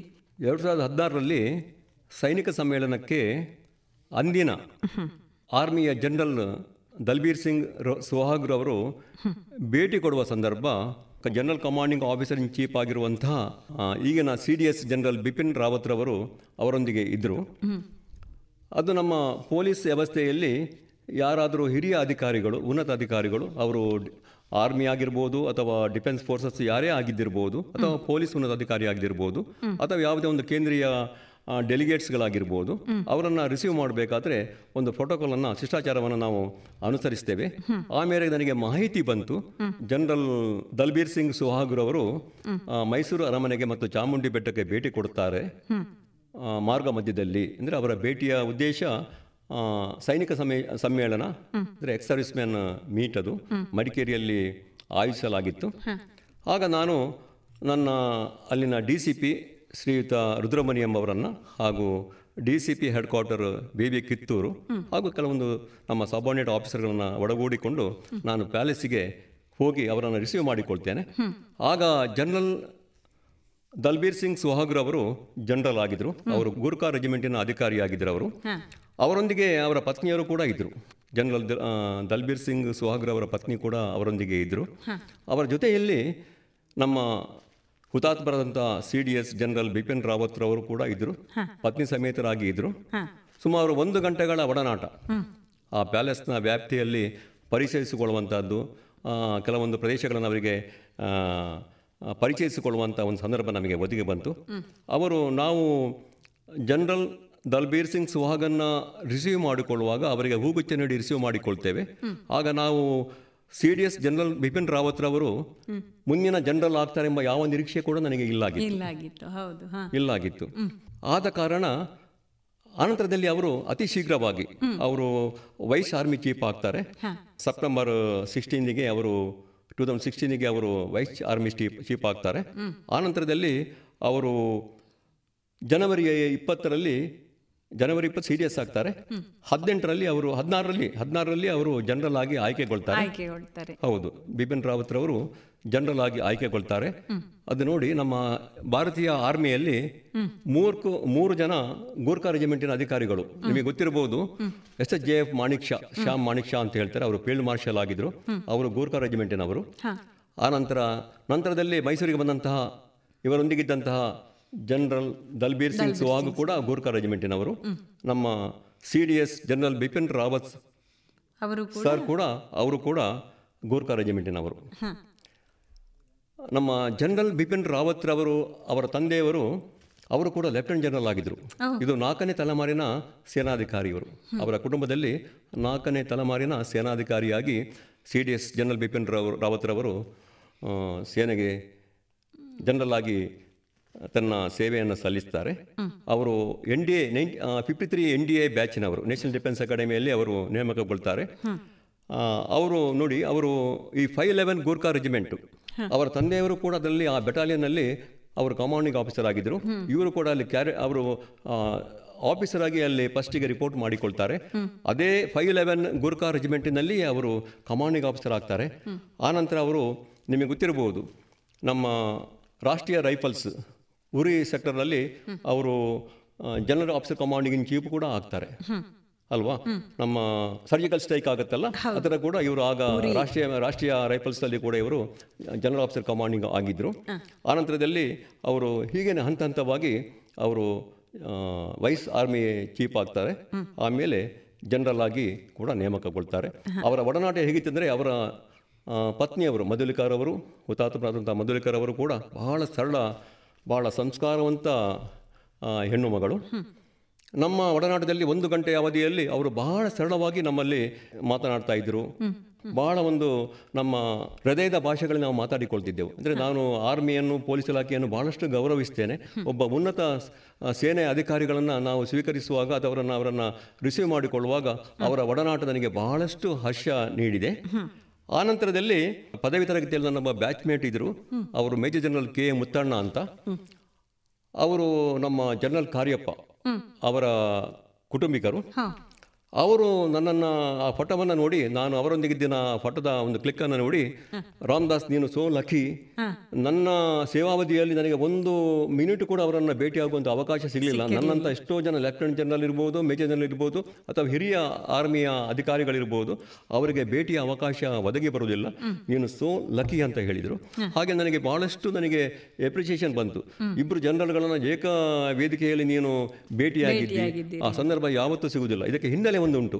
ನನ್ನ ಅಣ್ಣ, ಹಿರಿಯ ಸಹೋದರನ ಮಗ, ಅವನು ಆರ್ಮಿ OTA ನಲ್ಲಿ, ಆಫೀಸರ್ ಟ್ರೈನಿಂಗ್ ಅಕಾಡೆಮಿಯಲ್ಲಿ ಅವನು ಅಧಿಕಾರಿಯಾಗಿ ತರಬೇತಿಯನ್ನು ಪಡೆಯುತ್ತಿರುವಾಗ, ಆ ಪಾಸಿಂಗ್ ಔಟ್ ಪ್ಯಾಡಿಗೆ ನಾನು ಮೈಸೂರಿನಲ್ಲಿ ನಾನು SP ಆಗಿದ್ದಾಗ ನಾನಲ್ಲಿ ಅದನ್ನು ವೀಕ್ಷಣೆಗಾಗಿ ನಾನು ಹೋಗಿದ್ದೆ.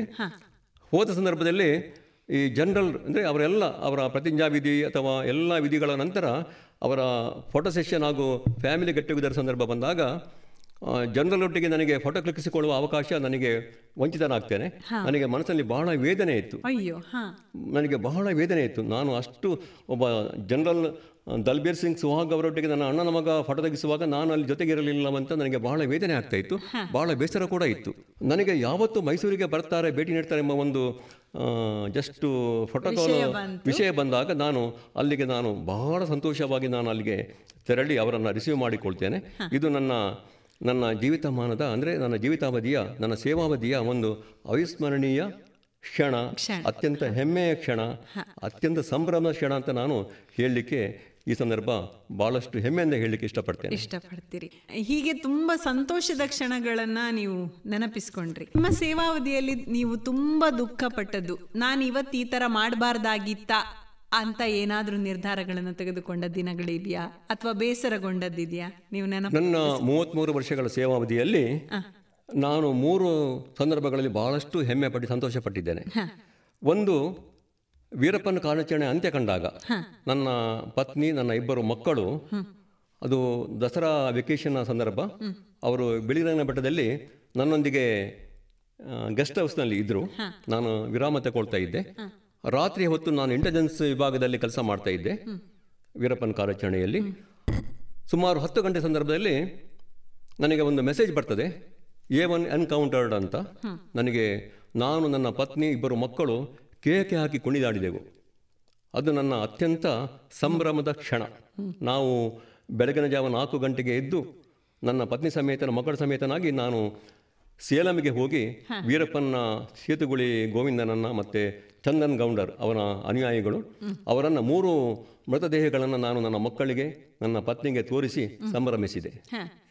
ನನ್ನ ಎರಡನೆಯ ಒಂದು ಸಂಭ್ರಮದ ಕ್ಷಣ ಯಾವುದೆಂದರೆ, ಈ 2 ಜನರಲ್ಗಳು, general CDS general Bipin Rawat ಹಾಗೂ ಜನರಲ್ ದಲ್ಬೀರ್ ಸಿಂಗ್ ಸುಹಾಗ್, ಇವರಿಬ್ಬರು ಜನರಲ್ಗಳನ್ನು ಏಕ ಒಂದು ವೇದಿಕೆಯಲ್ಲಿ ನಾನು ಭೇಟಿಯಾಗಿ ಅವರೊಂದಿಗೆ 1 ಗಂಟೆಯ ಕಾಲಾವಕಾಶದಲ್ಲಿ ಅವರೊಂದಿಗೆ ಒಡನಾಟ ಮಾಡಿದ್ದು ನನ್ನ ಸೇವಾವಧಿಯ ಒಂದು ಅವಿಸ್ಮರಣೀಯ, ಅತ್ಯಂತ ಹೆಮ್ಮೆಯ ಹಾಗೂ ಸಂಭ್ರಮದ ಕ್ಷಣ ಅಂತ ಹೇಳಲಿಕ್ಕೆ ಇಷ್ಟಪಡ್ತೇನೆ.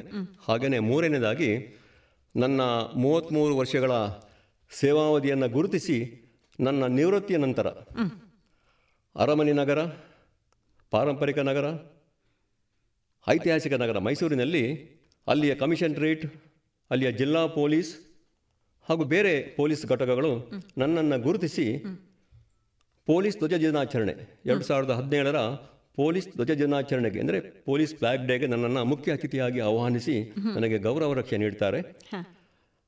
ಅದು ಪಾರಂಪರಿಕ ನಗರ, ಅರಮನೆ ನಗರ, ಅಲ್ಲಿಯ ಒಂದು ಸಂಸ್ಕಾರ ಸಂಪ್ರದಾಯಗಳು ವಿಭಿನ್ನವಾಗಿದೆ.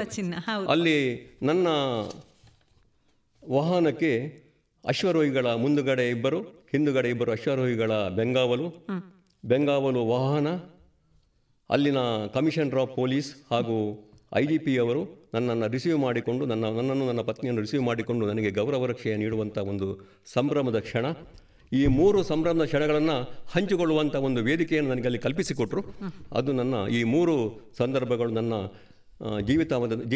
ಜೀವಿತಾವಧಿಯ ಹಾಗೂ ನನ್ನ ಸೇವಾವಧಿಯ ಅತ್ಯಂತ ಅವಿಸ್ಮರಣೀಯ ಸಂಭ್ರಮದ ಹೆಮ್ಮೆಯ ಕ್ಷಣಗಳು ಅಂತ ಹೇಳಲಿಕ್ಕೆ ಇಷ್ಟಪಡ್ತೇನೆ. ಸಹಜವಾಗಿ ಇಲಾಖೆಯಲ್ಲಿ ಬೇಸರಗಳು ಬರ್ತದೆ, ಅಂದರೆ ಒಂದು ಕ್ಷಣ ನಮಗೆ ಅಪ್ರಿಸಿಯೇಷನ್ ಇದ್ದರೆ ಮರುಕ್ಷಣದಲ್ಲಿ ನಮಗೆ ತೆಗಳಿಕೆ ಕೂಡ ಉಂಟು. ಹೊಗಳಿಕೆ ಹಿಂದೆ ನಮಗೆ ತೆಗಳಿಕೆ ಇರ್ತದೆ, ತೆಗಳಿಕೆ ಹಿಂದೆ ಕೂಡ ತೆಗಳಿಕೆಯ ಮುಂದೆ ಕೂಡ ನಮಗೆ ಹೊಗಳಿಕೆ ಕೂಡ ಬರ್ತದೆ. ಇದು ಪೊಲೀಸ್ ವ್ಯವಸ್ಥೆ ಚಾಲೆಂಜಿಂಗ್ ಜಾಬು, ಆದ ಕಾರಣ ಇಲ್ಲಿ ಅಂಥ ಕಹಿ ಘಟನೆಗಳು ಬಹಳಷ್ಟು ಇದೆ. ಅದನ್ನು ನಾವು ನೆನಪು ಮಾಡಿಕೊಳ್ಳಿಕ್ಕೆ ನಾನು ಇಷ್ಟಪಡೋದಿಲ್ಲ. ಅದು ಸಹಜವಾಗಿ ಇಲಾಖೆಯಲ್ಲಿ ಏರಿಳಿತಗಳು, ನೋವು ನಲಿವುಗಳು, ಕಷ್ಟ ಸುಖಗಳು ಎಲ್ಲವೂ ಕೂಡ ನಾನು ಸಮಾನವಾಗಿ ಅದನ್ನು ಸ್ವೀಕರಿಸಿದ್ದೇನೆ. ಆದ ಕಾರಣ ನನ್ನ ಸೇವಾವಧಿಯಲ್ಲಿ ನನ್ನ ಸೇವಾವಧಿಯನ್ನು ಗುರುತಿಸಿ ನನಗೆ 2008 ಮುಖ್ಯಮಂತ್ರಿಗಳ ಚಿನ್ನದ ಪದಕವನ್ನು ಕೊಡ ಮಾಡ್ತಾರೆ, ನಾನು ಭಾಜನನಾಗ್ತೇನೆ. ಆನಂತರದಲ್ಲಿ 2014 ನನಗೆ ಪ್ರೆಸಿಡೆಂಟ್ ಪೊಲೀಸ್ ಮೆಡಲ್, ಶ್ಲಾಘನೀಯ ಸೇವೆಗಾಗಿ ಪ್ರೆಸಿಡೆಂಟ್ ಪೊಲೀಸ್ ಮೆಡಲ್ ಕೂಡ ನನಗೆ ಕೊಡ ಮಾಡ್ತಾರೆ, ನಾನು ಭಾಜನನಾಗ್ತೇನೆ. ನನ್ನ ಹೆಸರು ಕೂಡ ಆನಂತರದಲ್ಲಿ ವಿಶಿಷ್ಟ ಸೇವಾ ಮೆಡಲಿಗೆ, ಅಂದರೆ ಪೊಲೀಸ್ ವಿಶಿಷ್ಟ ಸೇವಾ ಮೆಡಲಿಗೆ ಕೂಡ ನನ್ನ ರೆಕಮೆಂಡ್ ಆಗಿತ್ತು, ಶಿಫಾರಸು ಮಾಡಿದರು. ಅಲ್ಲಿ ಕಾಲಮಿತಿಯ ಒಂದು ಮಾನದಂಡದಿಂದ ನನಗೆ ಅದನ್ನು ನಾನು ವಂಚಿತನಾಗ್ತೇನೆ. ಆದ ಕಾರಣ ಪೊಲೀಸ್ ಇಲಾಖೆ ನನಗೆ ಬಹಳಷ್ಟು ಕೊಟ್ಟಿದೆ. ವೀರಪ್ಪನ ಕಾರ್ಯಾಚರಣೆ ಆಗಿರ್ಬೋದು ಅಥವಾ ನಕ್ಸಲ್ ಕಾರ್ಯಾಚರಣೆ ಆಗಿರ್ಬೋದು, ನಾನು ಶ್ರೀಮಂತ ಪ್ರಕೃತಿಯನ್ನು ನಾನು ಅನುಭವಿಸಿದ್ದೇನೆ. ಎಷ್ಟೋ ಗುಡ್ಡಗಾಡು ಜನರಾಗಿರ್ಬೋದು, ಅಲ್ಲಿಯ ಸೋಲಿಗರಾಗಿರ್ಬೋದು, ಇಲ್ಲಿಯ ಗೌಡು ಜನ ಆಗಿರ್ಬೋದು, ಅಂದರೆ ಗುಡ್ಡಗಾಡು ಜನಾಂಗ, ಅಲ್ಲಿಯ ಮೂಲನಿವಾಸಿಗಳನ್ನು ನಾನು ಸಂಪರ್ಕಿಸಿ ಅವರೊಂದಿಗೆ ಒಡನಾಟ ಮಾಡಿ ಬಹಳಷ್ಟು ನಾನು ಜೀವನದ ಪಾಠವನ್ನು ಕಲಿತಿದ್ದೇನೆ. ಇಲಾಖೆಯಲ್ಲೂ ಇಲಾಖೆ ಹೊರಗೆ ಕೂಡ ಕಲಿತಿದ್ದೇನೆ. ಈಗ ನೀವು ಬೇರೆ ಬೇರೆ ಕಡೆಗಳಲ್ಲಿ ಕೆಲಸ ಮಾಡಿದ್ರಿ. ಈ ಬೇರೆ ಬೇರೆ ಕಡೆಗಳಲ್ಲಿ ಕೆಲಸ ಮಾಡುವಾಗ ಒಂದೊಂದು ಸ್ಥಳದ ಅನುಭವಗಳು ಬೇರೆ ಬೇರೆ, ಈ ಬಗ್ಗೆ ಏನು ಹೇಳ್ತೀರಿ? ಅಂದರೆ ಪೊಲೀಸ್ ಇಲಾಖೆಯಲ್ಲಿ ನಮ್ಮ ದೈನಂದಿನ ಕರ್ತವ್ಯಗಳಲ್ಲಿ ಸಾಧಾರಣವಾಗಿ ಅದು ನಡೆದು ಹೋಗ್ತದೆ. ಈ ವಿಶೇಷ ಕಾರ್ಯಾಚರಣೆಗೆ ನಾವು ತೊಡಗಿಸಿಕೊಂಡಾಗ ಅಲ್ಲಿನ ಕಾರ್ಯಾಚರಣೆಯ ವ್ಯಾಪ್ತಿ, ಕರ್ತವ್ಯದ ವ್ಯಾಪ್ತಿ ವಿಭಿನ್ನವಾಗಿರ್ತದೆ, ಬಹಳ ಸಾಹಸಮಯವಾಗಿರ್ತದೆ. ಜೀವದ ಹಂಗು ತೊರೆದು ನಾವು ಅಲ್ಲಿ ಕೆಲಸ ಮಾಡಬೇಕಾಗ್ತದೆ. ನಾನು ವೀರಪ್ಪನ ಕಾರ್ಯಾಚರಣೆಗೆ ತೊಡಗಿಸಿಕೊಂಡಾಗ ಅಲ್ಲಿ ಮಲೆಮಹದೇಶ್ವರ ದೇವಸ್ಥಾನವಿದೆ, ನಾನು ಆ ದೇವರನ್ನು ಬಹಳ ನಂಬಿದ್ದೆ. ಅಲ್ಲಿ ನಾನು ಅಲ್ಲಿ ನಿಯೋಜನೆಗೊಂಡ ಸಂದರ್ಭದಲ್ಲಿ ಭಾಳಷ್ಟು ಈ ವೀರಪ್ಪನ ಕಾರ್ಯಾಚರಣೆಯ ವ್ಯಾಪ್ತಿ ಭಾಳಷ್ಟು ದುರ್ಗಮವಾಗಿತ್ತು. ಜನಸಂಚಾರ ಇಲ್ಲ ಆಗಿತ್ತು, ವಾಹನ ಸಂಚಾರಗಳನ್ನು ನಿರ್ಬಂಧಿಸಿದರು. ವೀರಪ್ಪನ ಚಟುವಟಿಕೆಗಳು ಭಾಳಷ್ಟು ನಮ್ಮ ಸುತ್ತಮುತ್ತಲೇ ಆಗ್ತಾ ಇತ್ತು. ಆಗ ನಾನು ದೇವರಲ್ಲಿ ನನ್ನನ್ನು ಈ ಶಾಶ್ವತವಾಗಿ ಎಸ್ ಟಿ ಎಫ್ ಅಂತ ಅಲ್ಲಿ ಫಾರ್ಮ್ ಆಗುತ್ತೆ, ಸ್ಪೆಷಲ್ ಟಾಸ್ಕ್ ಫೋರ್ಸ್ ಅಂತ ಒಂದು ಫೋರ್ಸನ್ನು ಅಲ್ಲಿ ನಿಯೋಜನೆ ಮಾಡ್ತಾರೆ ಬಿದಿರಿಯವರ ನೇತೃತ್ವದಲ್ಲಿ. ಅದು 13 ಏಪ್ರಿಲ್ 1993 ನನ್ನನ್ನು ಪೂರ್ಣಬಾಮದಲ್ಲಿ ಅಲ್ಲಿ ನೇಮಕಗೊಳಿಸಿದಾಗ ನಾನು ಪ್ರಥಮವಾಗಿ ದೇವಸ್ಥಾನಕ್ಕೆ ಹೋಗಿ ನನಗೆ ವೀರಮರಣ ಕೊಡುವಂತ ನಾನು ದೇವರಲ್ಲಿ ಪ್ರಾರ್ಥಿಸಿಕೊಂಡೆ. ಮರುಕ್ಷಣ ನನಗೆ ಎಚ್ಚರಿಸಿಕೊಂಡೆ, ನನ್ನ ಹೆಂಡತಿ ಮಕ್ಕಳಿಗೆ ಗತಿ ಯಾರು ಎಂಬ ಒಂದು ಭಾವನೆ ಕೂಡ ನನ್ನಲ್ಲಿ ಅದು ಹಾದು ಹೋಯಿತು. ದೇವರಲ್ಲಿ ಪುನಃ ತಪ್ಪಿಕೊಂಡು ನನಗೆ ಕಾರ್ಯಾಚರಣೆ ವ್ಯಾಪ್ತಿಯಲ್ಲಿ ಉತ್ತಮ ಕೆಲಸ ಮಾಡಲಿಕ್ಕೆ ಅವಕಾಶ ಕಲ್ಪಿಸಿಕೊಡುವಂತೆ ನಾನು ತನ್ನ ತಪ್ಪನ್ನು ಒಪ್ಪಿಕೊಂಡು ದೇವರಲ್ಲಿ ಪ್ರಾರ್ಥನೆ ಮಾಡಿಕೊಂಡೆ. ಹಾಗೆಯೇ ಅಲ್ಲಿ ನನಗೆ ಭಾಳಷ್ಟು ಅನುಭವಗಳು ಬಂತು. ಅಲ್ಲಿಯ ಗುಡ್ಡಗಾಡು ಜನಾಂಗದ ಸೋಲಿಗರಲ್ಲಿ ಪ್ರತಿಯೊಬ್ಬರಲ್ಲಿ ಕೂಡ ನನಗೆ ಒಳ್ಳೆಯ ಒಂದು ಸಾಹಸಮಯ ಜೀವನದ ಒಂದು ಕರ್ತವ್ಯದ ಒಂದು ಪರಿಮಿತಿ ನಾನು ತಿಳಿದುಕೊಂಡೆ ಅಲ್ಲಿ. ಈಗ ಆನಂತರದಲ್ಲಿ ನಕ್ಸಲ್ ನಿಗ್ರಹ ದಳದಲ್ಲಿ ಕೂಡ ಮುಖ್ಯವಾಗಿ ನನಗೆ ವೀರಪ್ಪನ ಕಾರ್ಯಾಚರಣೆಯಲ್ಲಿ ತೊಡಗಿಸಿಕೊಂಡ ಕಾರಣ ಅಲ್ಲಿಯ ಅನುಭವ ನನಗೆ ನನ್ನ ಕಾಲಘಟ್ಟದಲ್ಲಿ, ನನ್ನ ಕಾರ್ಯಾಚರಣೆಯ ಕಾಲಘಟ್ಟದಲ್ಲಿ ನನಗೆ ಬಹಳ ಪೂರಕವಾಯಿತು, ಸಹಾಯ ಕೂಡ ಆಯಿತು. ನೀವು ಇಂಥ ಕಾರ್ಯಾಚರಣೆಗಳಿಗೆ ತೊಡಗಿಸಿಕೊಳ್ಳುವಾಗ ನಿಮ್ಮ ಮನೆಯವರು ನಿಮಗೆ ಹೇಗೆ ಸಪೋರ್ಟ್ ಮಾಡಿದರು? ನಾನು ಒಬ್ಬ ಸಬಾರ್ಡಿನೇಟ್ ಅಧಿಕಾರಿಯಾಗಿದ್ದೆ. ನಾನು ಫಸ್ಟ್ ಅಲ್ಲಿ ಪೋಸ್ಟಿಂಗ್ ಮಾಡಿ ಆದಾಗ ನಾನು ಇನ್ಸ್ಪೆಕ್ಟರ್ ಆಗಿದ್ದೆ, ಆನಂತರ DSP ಆಗ್ತೇನೆ 1994. ಆಗ ಹಿರಿಯ ಅಧಿಕಾರಿಗಳಿಗೆ ಬಹಳಷ್ಟು ಒತ್ತು ನೀಡ್ತಾರೆ. ನನ್ನ ಪತ್ನಿಯ ಆಗ 1.5 ವರ್ಷದ ನನ್ನ ಮಗ, ಪತ್ನಿ ಬಹಳ ಹಿಂಸೆ ಪಡ್ತಾ ಇದ್ಲು. ಏಪ್ರಿಲ್ 9, 1992 ಪಾಲಾರ್ ಬಾಂಬ್ ಬ್ಲಾಸ್ಟ್ ಆಗುತ್ತೆ, ನೀವೆಲ್ಲ ಪೇಪರಲ್ಲಿ ಓದಿರ್ಬೋದು. ಸುಮಾರು ಆಗ ನನ್ನಲ್ಲಿ ಟ್ಯಾಂಗೋ 6 ಅಂತ ಅಡ್ಮಿನಿಸ್ಟ್ರೇಷನ್ ಮೈಸೂರು ಎಸ್ ಪಿ ಅಧೀನ ಡಿ ಐ ಜಿ ಅವರು ಮೈಸೂರಲ್ಲಿ ಇರ್ತಿದ್ರು. ಆಗ ಶಂಕರ್ ಬಿದಿರಿ ಅವರು ಅಲ್ಲಿ ಡಿ ಐ ಜಿ ಅಂದರೆ ಅವರು ತಾತ್ಕಾಲಿಕ ನೆಲೆಯಲ್ಲಿ ಅಲ್ಲಿದ್ದರು. ನಾನು ಟ್ಯಾಂಗೋ 6 ಆಗಿ MMS ಅಡ್ಮಿನಿಸ್ಟ್ರೇಷನ್ ನೋಡಿಕೊಳ್ತಾ ಇದ್ದೆ. ಏಪ್ರಿಲ್ 9 ಒಂದು ದೊಡ್ಡ ದಾರುಣ ಘಟನೆ ನಡೆದು ಹೋಗ್ತದೆ, ಬಾಂಬ್ ಬ್ಲಾಸ್ಟ್ ಆಗ್ತದೆ. ಆ ಕಾರ್ಯಾಚರಣೆಯ ಸಂದರ್ಭ ಅಂದರೆ ಆ ಒಂದು ಬಾಂಬ್ ಬ್ಲಾಸ್ಟ್ ಆದ ಕೂಡಲೇ ನಾನಲ್ಲಿ ನನ್ನ ತಂಡದೊಂದಿಗೆ ನಾನಲ್ಲಿ ಆ ಸ್ಥಳಕ್ಕೆ ನಿಯುಕ್ತಿಗೊಳ್ತೇನೆ. ಅಲ್ಲಿ ಸುಮಾರು 15 ಜನ, ಒಂದು 22 ಸಾವು ನೋವುಗಳಾಗ್ತದೆ. ಅಲ್ಲಿ ಅದು ಸೂರೆಕಾಯಿ ಮಡು ಅಂತ ಪಾಲಾರ್ ಕ್ಯಾಂಪ್ ಇದೆ ಒಂದು, ಅದು ಮೆಟ್ಟೂರಿಗೆ ಹೋಗುವ ದಾರಿ. ಅಲ್ಲಿ ಸೂರೆಕಾಯಿ ಮಡುವೆ ಕಾಡು ದಾರಿ ಅದು. ಅಲ್ಲಿ ಒಂದು ಫಾರೆಸ್ಟ್ ಐಬಿ ಕೂಡ ಇದೆ. ಅಲ್ಲಿ 14 ಕ್ರೇಟ್ಸ್ಗಳನ್ನು ಅಂದರೆ 14 ಹೊಂಡಗಳನ್ನು ಮಾಡಿ ಜಿಲೆಟಿನ್ 6 ಜಸ್ಟ್ ಹುದುಗಿ ಇಟ್ಟು ಇದನ್ನು ಸ್ಫೋಟಿಸಲಿಕ್ಕೆ ಅಂದರೆ ಮಾಹಿತಿಗಳು ಅಲ್ಲಿ ಸೋರಿಕೆ ಆಗ್ತಾ ಇತ್ತು. ಪೊಲೀಸ್ ವ್ಯಾಪ್ತಿಯ ಬಗ್ಗೆ, ಪೊಲೀಸ್ ಕಾರ್ಯಾಚರಣೆ ಬಗ್ಗೆ, ಚಲನವಲನದ ಬಗ್ಗೆ ಅಲ್ಲಿ ಮಾಹಿತಿ ಹೋಗ್ತಾ ಇತ್ತು. ಆದ ಕಾರಣ 14 ಕೇಟ್ಸ್ಗಳಲ್ಲಿ ನಮ್ಮ 2 ಬಸ್ಸುಗಳಲ್ಲಿ ತಮಿಳುನಾಡು ಪೊಲೀಸರಿಗೆ ನಾನು ಅನುಮತಿ ಕೊಡ್ತೇನೆ. ಅಂದರೆ ನಮಗೆ ಅನುಮತಿ ಕೊಡಲಿಕ್ಕೆ ಪ್ರದತ್ತವಾದಂಥ ಅಧಿಕಾರವನ್ನು ಕೊಟ್ಟಿದ್ದಾರೆ ಡಿ ಐ ಜಿ ಹಾಗೂ ಎಸ್ ಪಿ ಅವರು. 2 ವಾಹನಗಳಲ್ಲಿ ತಮಿಳುನಾಡಿನ ಆಗಿನ ರಾಮ ಗೋಪಾಲಕೃಷ್ಣ ಅಂತ ತಮಿಳುನಾಡು ಕಾರ್ಯಾಚರಣೆ ಪಡೆಯ ಎಸ್ ಪಿ ಆಗಿದ್ದರು ಅವರು, ರಾಮ ಗೋಪಾಲಕೃಷ್ಣ ಅಂತ ಅವರು. ಅದರಲ್ಲಿ ಹೋಗ್ತಿರುವಾಗ ಸೂರೆಕಾಯಿ ಮಡು ಎಂಬಲ್ಲಿ ಬಾಂಬ್ ಬ್ಲಾಸ್ಟ್ ಆಗುತ್ತೆ. ಅದರಲ್ಲಿ 15 ಜನ ಎಕ್ಸ್ ಕನ್ವಿಕ್ಟ್ಸ್ಗಳು ಅಂದರೆ ವೀರಪ್ಪನ ಸಹಚರರಾಗಿದ್ದವರು, ನಮ್ಮ ಪೊಲೀಸಿಗೆ ಮಾಹಿತಿದಾರರಾಗಿದ್ದವರು, ಮತ್ತು 5 ಜನ ತಮಿಳುನಾಡು ಪೊಲೀಸ್ನವರು, ಮತ್ತು 2 ಫಾರೆಸ್ಟ್ ವಾಚರ್ಸ್ಗಳು ಅದರಲ್ಲಿ ಹುತಾತ್ಮರಾಗ್ತಾರೆ. ಆ ದೃಶ್ಯ ಎಷ್ಟು ಬೀಭತ್ಸವಾಗಿತ್ತು ಅಂದರೆ, ನಾವು ಸಗಣಿಗೆ ಬೆರಣೆ ಮಾಡ್ತೇವಲ್ಲ, ಆ ಬೆರಣೆಗಳನ್ನು ನಾವು ಹುಡಿ ಮಾಡಿದಾಗ ಅಷ್ಟು ಬೀಭತ್ಸವಾಗಿ ಮರದ ಕೊಂಬೆಗಳಲ್ಲಿ ಆ ಬಾಡಿಗಳು ನೇತಾಡ್ತಾ ಇತ್ತು. ಅಷ್ಟು ಬೀಭತ್ಸವಾಗಿ ಆ ಒಂದು ಅನಾಹುತ ನಡೆದು ಹೋಗುತ್ತೆ. ಆವಾಗ ಬಿದಿರಿಯವರು ಅಲ್ಲಿ ಬಂದಾಗ, ಆಗ ನಮ್ಮ SNS ಮೂರ್ತಿಗಳು ರಾಜ್ಯದ DG ಆಗಿದ್ದರು, DGP IGP ಆಗಿದ್ದರು. ನಾವು ಸೇಲಂಗೆ ಹೋಗಿ ಎಲ್ಲ ಮೃತದೇಹಗಳಿಗೆ ಅಂದರೆ ಇಲ್ಲಿಂದ ಸೇಲಂಗೆ ಕೊಂಡೋಗ್ತಾರೆ ತಮಿಳುನಾಡು ಬಾಡಿ, ತಮಿಳುನಾಡಿನ ಪೊಲೀಸ್ ಅಧಿಕಾರಿಗಳ ಮತ್ತು ಸಿಬ್ಬಂದಿಗಳ ಬಾಡಿಗಳನ್ನ ಅಲ್ಲಿಗೆ ಕೊಂಡೋದಾಗ ನಾವು ಅಲ್ಲಿಗೆ ಹೋಗಿ ತೆರಳಿ ಅವರಿಗೆ ನಮ್ಮ ಅಂತಿಮ ನಮನವನ್ನು ಸಲ್ಲಿಸ್ತೇವೆ. ಆನಂತರದಲ್ಲಿ 2ನೇ ಬಾರಿಯಾಗಿ ನನಗೆ ಗೋಪಾಲಸೂರು ಇನ್ಸಿಡೆಂಟು. ನಾನು ಬೆಂಗಾವಲು ಪಡೆಯ ಮುಖ್ಯಸ್ಥನಾಗಿದ್ದೆ. ಅಂದರೆ ಒಂದು 40 ಜನಗಳ ಒಂದು ಕೋರ್ ಗ್ರೂಪ್ಸ್ ಅಂತ ಮಾಡ್ತಾರೆ, tiger group, wolf group, panther group, ಹಾಗೆಯೇ ನಂದು ಬೆಂಗಾವಲು ಪಡೆ ಎಸ್ಕಾರ್ಟ್ ಗ್ರೂಪ್ ಅಂತ. ಅಂದರೆ ಟ್ಯಾಂಗೋ 1 ಅಂದರೆ ನಮ್ಮ DIG ಆಗಿರ್ತಾರೆ, ಟ್ಯಾಂಗೋ 2 ಒಂದು SP ಆಗಿರ್ತಾರೆ, ಟ್ಯಾಂಗೋ 3, ಟ್ಯಾಂಗೋ 4 ನಮಗೆ ಒಂದು ಕೋಡ್ ಇದನ್ನು ಕೊಡ್ತಾರೆ. ಹಾಗೆ ಆ ಗೋಪಾಲಸೂರು ಇನ್ಸಿಡೆಂಟಲ್ಲಿ ನನ್ನ ಪತ್ನಿ, ನಾನು ಪ್ರಾಥಮಿಕ ದಿನಗಳಲ್ಲಿ ಪ್ರಾರಂಭ ದಿನಗಳಲ್ಲಿ ನಾನು ನನ್ನ ಪತ್ನಿಯನ್ನು ಕೊಂಡೋಗ್ತಿದ್ದೆ. ಅಲ್ಲಿ ನಮಗೆ ಗೆಸ್ಟ್ ಹೌಸ್ ಕೊಟ್ಟಿದ್ದರು MMS. ನನ್ನ ದೊಡ್ಡ ಮಗ 1.5 ವರ್ಷದ ಮಗು. ಆಗ ವಡ್ಕಳೆ ರಂಗಸ್ವಾಮಿ ಎಂಬವನು ಅಲ್ಲಿ ಅವನು ನಮ್ಮ ಅಂದರೆ ಎಕ್ಸ್ ಕನ್ವಿಕ್ಟ್ಸ್, ಅವನು ಸಾಚಾರ ಆಗಿದ್ದ, ಒಂದು ಆನೆ ಕೊಂದರೆ $300 ಕೊಡ್ತಿದ್ದ ಅಂತ ಅವನು ನಮಗೆ ಕತೆ ಹೇಳ್ತಾ ಇದ್ದ. ನಾವು ಅವನಿಗೆ ಪೊಲೀಸ್ ವ್ಯಾಪ್ತಿಗೆ ಅಂದರೆ ಅವನನ್ನು ಇನ್ಫಿಲ್ಟರ್ ಮಾಡಿ ವೀರಪ್ಪನಿಗೆ ಹೊಡಿಬೇಕು, ಅವನನ್ನು ಸಾಯಿಸಬೇಕಂತ ಅವನಿಗೆ ನಾವು ಪ್ರಚೋದನೆ ಕೊಡ್ತಾ ಇದ್ದೆವು. ಅವನಿಗೆ ಬೇಕಾದ ಆರ್ಥಿಕ ಸಹಾಯವನ್ನು ಕೂಡ ಭರವಸೆಯನ್ನು ನೀಡ್ತಾ ಇದ್ದೆವು.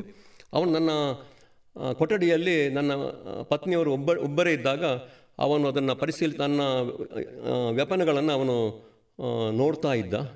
ನಾನು ಸಾಯಂಕಾಲ ಬಂದಾಗ ಪತ್ನಿ ಹೇಳ್ತಾ ಇದ್ದರು, ಅವನು ಅದನ್ನು ನೋಡ್ತಾ ಇದ್ದಾನೆ, ಗಮನಿಸ್ತಾ ಇದ್ದಾನೆ, ನೀವು ನನ್ನನ್ನು ಒಬ್ಬನನ್ನೇ ಬಿಟ್ಟು ಹೋಗಬಾರ್ದು ಅಂತ ಹೇಳ್ತಾ ಇದ್ದರು. ಅದೇ ರಂಗಸ್ವಾಮಿ ಎಂಬವನು Gopalasuru incident May 24, 1993 Gopalasuru incident ಆಗುತ್ತೆ. 6 ಜನರು ಹುತಾತ್ಮರಾಗ್ತಾರೆ.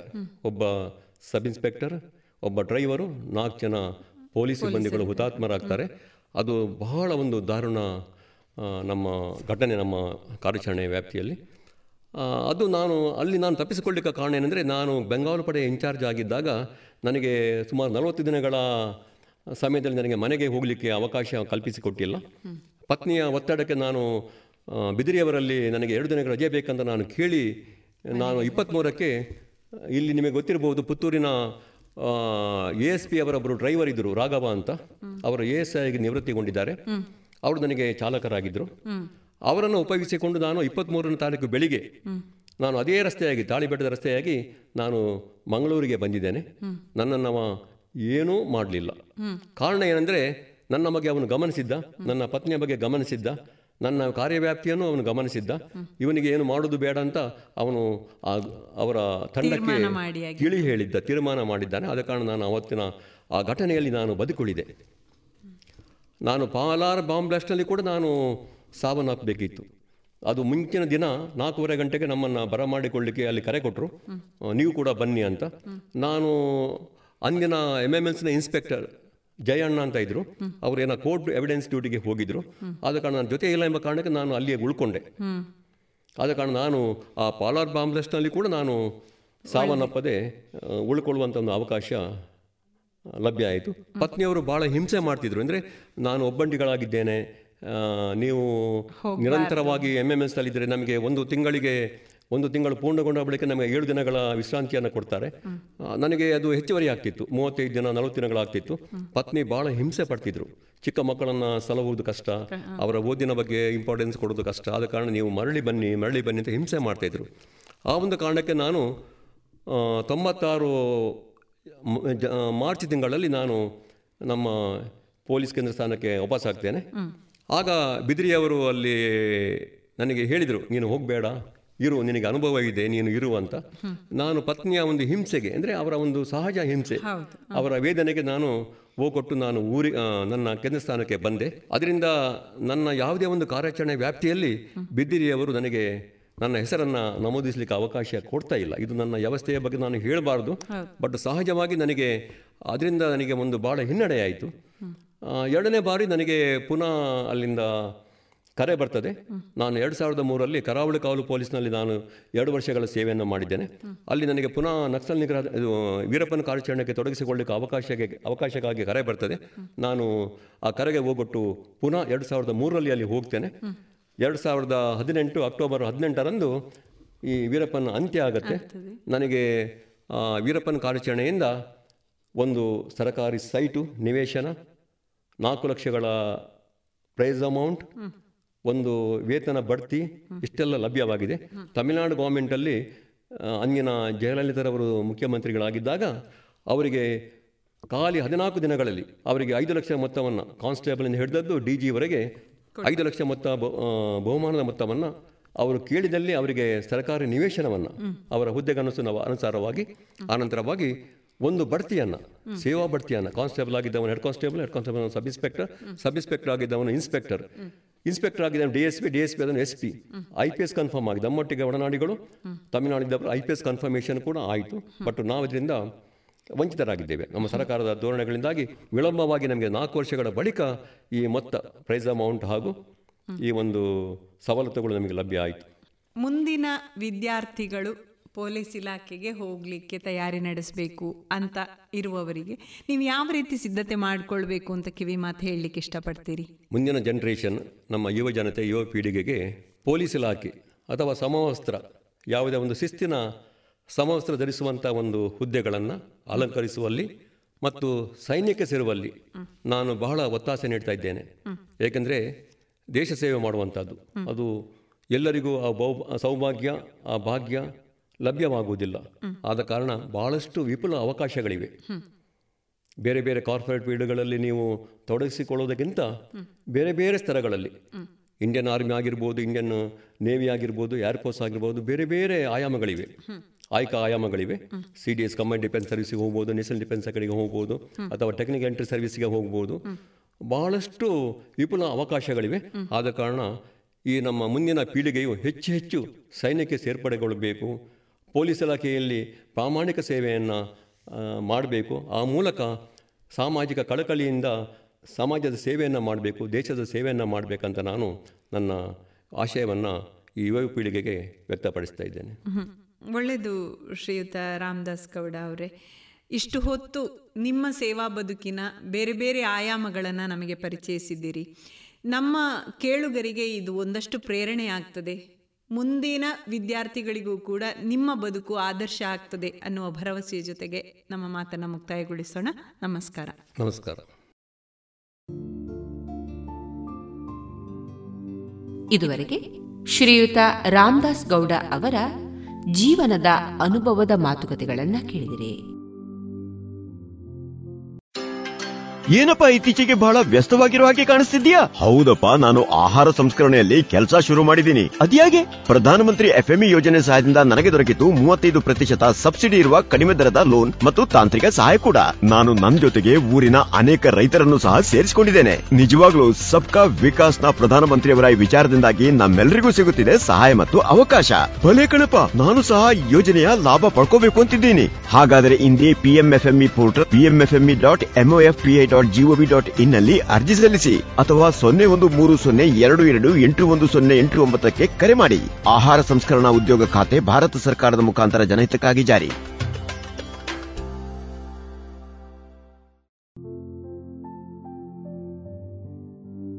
ಇನ್ನು ಮುಂದೆ ತುಳು ಬೊಲ್ಪು ಕಾರ್ಯಕ್ರಮದಲ್ಲಿ ಶ್ರೀಯುತ ನಾರಾಯಣ ಕುಂಬ್ರಾ ಅವರಿಂದ ತುಳು ಕವಿತೆಗಳನ್ನು ಕೇಳೋಣ.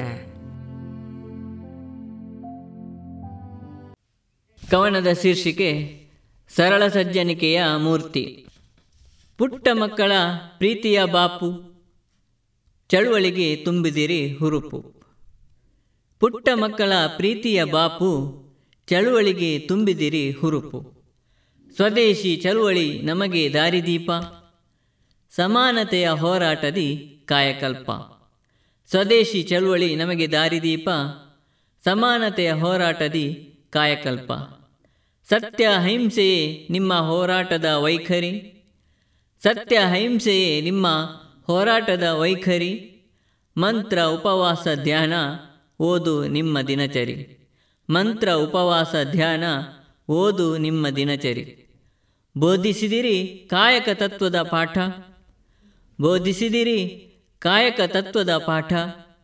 ಅರಿವು ಮೂಡಿಸಿದಿರಿ ಸ್ವಾವಲಂಬನೆಯ ಪರಿಪಾಠ, ಅರಿವು ಮೂಡಿಸಿದಿರಿ ಸ್ವಾವಲಂಬನೆಯ ಪರಿಪಾಠ.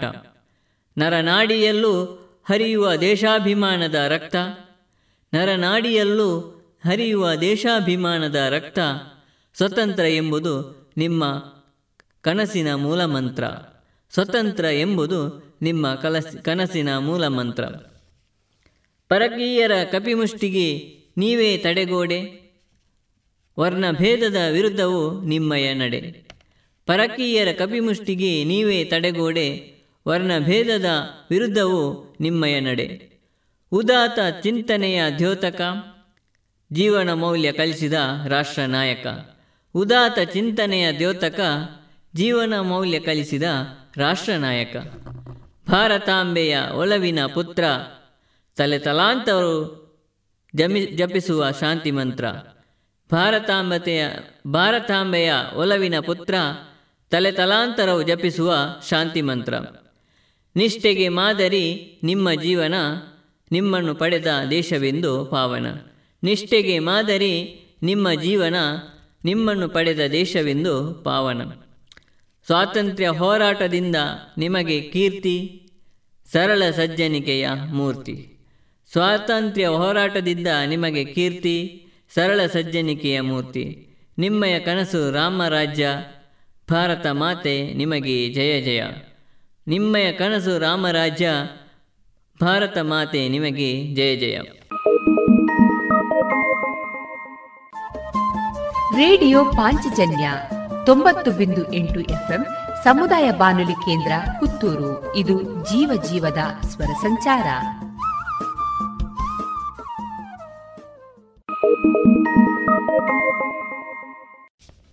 ಕವನದ ಶೀರ್ಷಿಕೆ ಮುಂಜಾನೆ ಮುನ್ನುಡಿ. ಅರುಣೋದಯದ ಕಿರಣ ಬಾನಿನಲ್ಲಿ ಚೆಲ್ಲಿದೆ ಹೊಂಗಿರಣ. ಅರುಣೋದಯದ ಕಿರಣ ಬಾನಿನಲ್ಲಿ ಚೆಲ್ಲಿದೆ ಹೊಂಗಿರಣ. ನಾ ಸ್ತುತಿಸುವೆ ಆ ದೇವನ, ಸಂತುಷ್ಟಗೊಳಿಸಲು ಪಾಡುವೆ ಗಾಯನ. ನಾ ಸ್ತುತಿಸುವೆ ಆ ದೇವನ, ಸಂತುಷ್ಟಗೊಳಿಸಲು ಪಾಡುವೆ ಗಾಯನ. ದಿನ ಬೆಳಗಾಗೋದು ನಿನ್ನಿಂದ, ಪ್ರಕೃತಿಯಲ್ಲಿ ನೋಡಲು ನಿನ್ನಂದ. ದಿನ ಬೆಳಗಾಗೋದು ನಿನ್ನಿಂದ, ಪ್ರಕೃತಿಯಲ್ಲಿ ನೋಡಲು ನಿನ್ನಂದ. ಸೂರ್ಯಚಂದ್ರರಿರುವ ತನಕ ಭೂಮಿ ಆಕಾಶಕ್ಕೆ ನಿಲ್ಲಿಸದಿರಿ ಕಾಯಕ. ಚಂದ್ರರಿರುವ ತನಕ ಭೂಮಿ ಆಕಾಶಕ್ಕೆ ನಿಲ್ಲಿಸದಿರಿ ಕಾಯಕ. ಪ್ರತಿ ಜೀವಿಗಳಿಗೆ ಸೂರ್ಯನ ಕಿರಣ ಸಾಕು, ರಾತ್ರಿ ಕಳೆಯಲು ಚಂದಿರನಿರಲೇಬೇಕು. ಪ್ರತಿ ಜೀವಿಗಳಿಗೆ ಸೂರ್ಯ ಕಿರಣ ಸಾಕು, ರಾತ್ರಿ ಕಳೆಯಲು ಚಂದಿನ ನೆರಳೇಬೇಕು. ರಾತ್ರಿ ಹಗಲು, ಕತ್ತಲು ಬೆಳಕು, ಪ್ರಕೃತಿ ನಿಯಮ. ಅರಿತು ಬಾಳಿದರೆ ನಮ್ಮ ಜೀವನ ಸುಗಮ. ರಾತ್ರಿ ಹಗಲು, ಕತ್ತಲು ಬೆಳಕು, ಪ್ರಕೃತಿ ನಿಯಮ. ಅರಿತು ಬಾಳಿದರೆ ನಮ್ಮ ಜೀವನ ಸುಗಮ. ಬೆಳಗೆದ್ದು ಮಾಡೋಣ ಸೂರ್ಯ ನಮಸ್ಕಾರ. ತಂದೆ ತಾಯಿ ಗುರು ಹಿರಿಯರ ಗೌರವಿಸುವುದು ನಮ್ಮ ಸಂಸ್ಕಾರ. ಬೆಳಗೆದ್ದು ಮಾಡೋಣ ಸೂರ್ಯ ನಮಸ್ಕಾರ. ತಂದೆ ತಾಯಿ ಗುರು ಹಿರಿಯರ ಗೌರವಿಸುವುದು ನಮ್ಮ ಸಂಸ್ಕಾರ. ಬದುಕಿನ ಬಂಡಿಗೆ ಪ್ರಕೃತಿ ಮಾತೆಯೇ ಕೈಗನ್ನಡಿ. ಸಂಸ್ಕೃತಿ ಉಳಿಸೋಣ ನಾವೆಲ್ಲರೂ ಅನ್ನೋದೇ ಮುಂಜಾನೆ ಮುನ್ನುಡಿ. ಬದುಕಿನ ಬಂಡಿಗೆ ಪ್ರಕೃತಿ ಮಾತೆಯೇ ಕೈಗನ್ನಡಿ. ಸಂಸ್ಕೃತಿ ಉಳಿಸೋಣ ನಾವೆಲ್ಲರೂ ಅನ್ನೋದೇ ಮುಂಜಾನೆ ಮುನ್ನುಡಿ. ಇದುವರೆಗೆ ತುಳು ಬೊಲ್ಪು ಕಾರ್ಯಕ್ರಮದಲ್ಲಿ ನಾರಾಯಣ ಕುಂಬ್ರಾ ಅವರಿಂದ ತುಳು ಕವಿತೆಗಳನ್ನ ಕೇಳಿದ್ರಿ.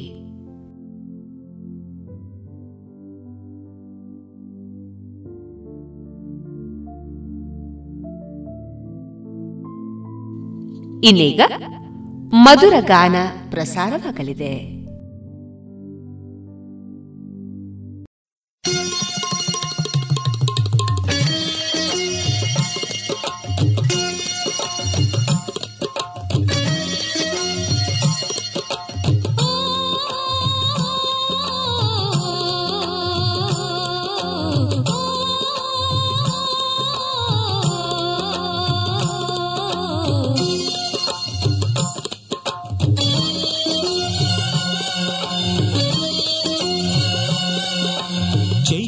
ಪ್ರೇಮಾಂಜಲಿಯ ಸುಮಾ ಸುಮಾ ಸುಮಾ ಗಂಗದ ಪರಿಮಳಕ್ಕಿಂತ ಘಮ ಘಮ ಘಮ ಸುಮಾ ಘಮ ಸಮಾ ಘಮ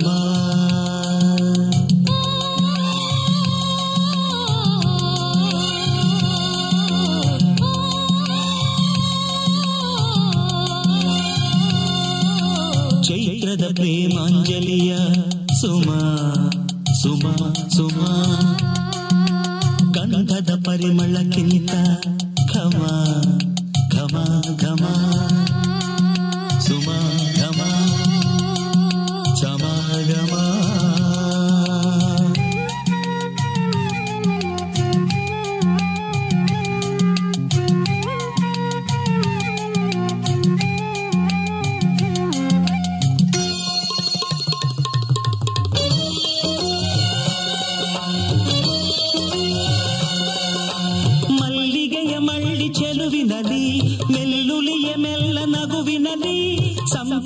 ಸೊಂಪು ಕುರುಳಿನಡಿ ತಂಪಿಡುವ ಶಶಿಯ ವದನದಲ್ಲಿ ಮಾತನಾಡೆ ಮಂದಾರ ನಿನ್ನ ಹೆಸರು ಶೃಂಗಾರ ಕನಗಾಂಬರಿ ಓ ನೀಲಾಂಬರಿ ನಿನಗೆ ನೀ ಸರಿ ಸೇವಂತಿಗೆ ಸೂಜಿ ಮಲ್ಲಿಗೆ ಗಿಡವ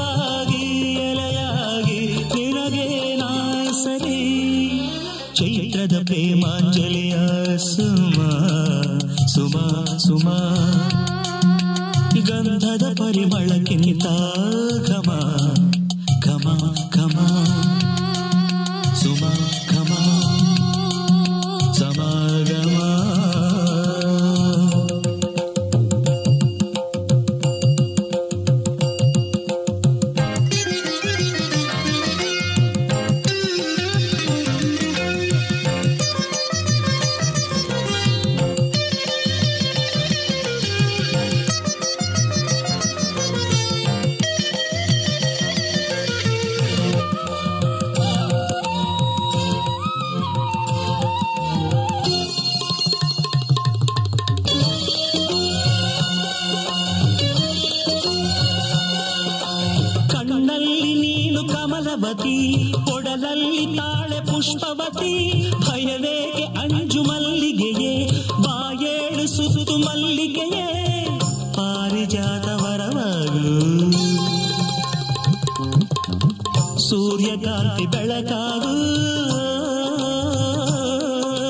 ಮಧು ತುಂಬಿದ ಗುಲಾಬಿ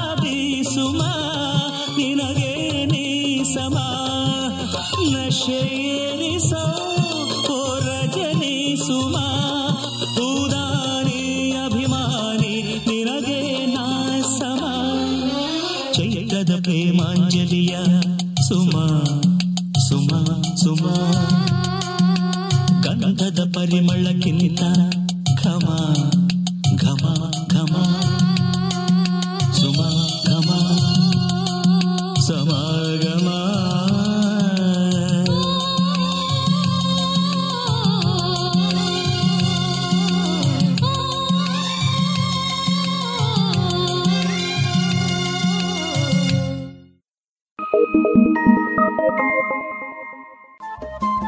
ರೇಡಿಯೋ ಪಾಂಚಜನ್ಯ 90.8 FM ಸಮುದಾಯ ಬಾನುಲಿ ಕೇಂದ್ರ ಪುತ್ತೂರು. ಇದು ಜೀವ ಜೀವದ ಸ್ವರ ಸಂಚಾರ.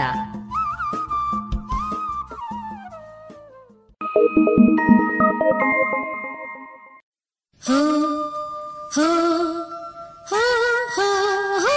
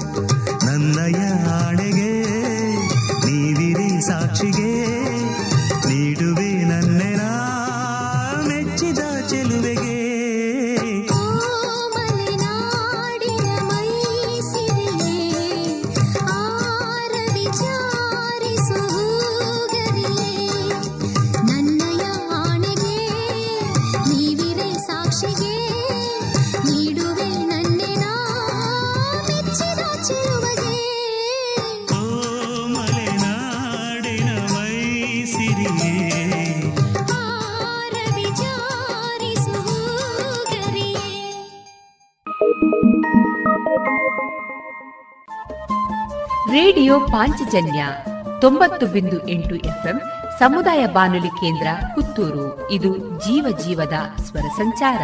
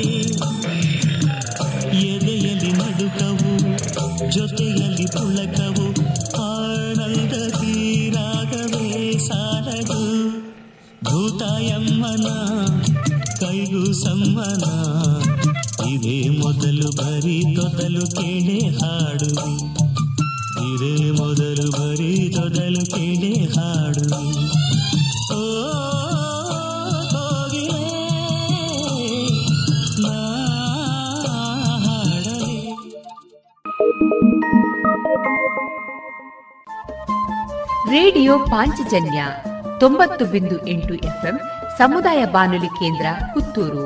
ಇದು ಜೀವ ಜೀವದ ಸ್ವರ ಸಂಚಾರ.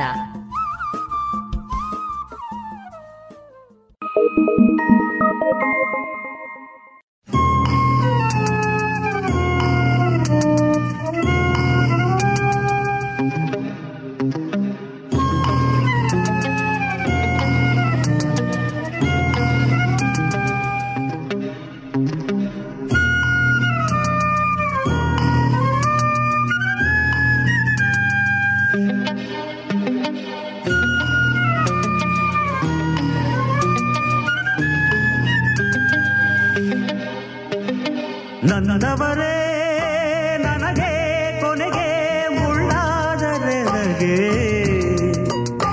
ಕನಸುಗಳು ಕರಗಿದವು, ಆಸೆಗಳು ಸೊರಗಿದವು, ಮರುಗಿದವು.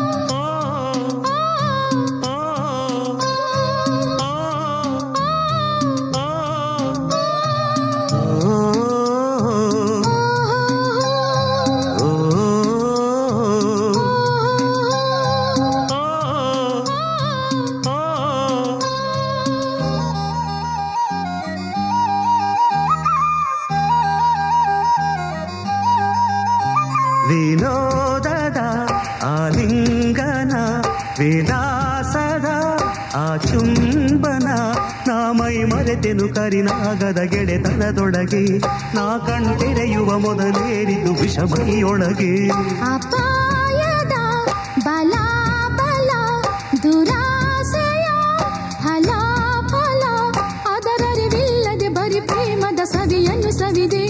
ಓ ದೇವರೇ, ಅತಿ ಆಸೆಗೆ ಮಸಿಯನ್ನು ಬಳಿದೆ. ನಂದವರೇ ನನಗೆ ಕೊನೆಗೆ ಮುಳ್ಳಾದರೆ ನನಗೆ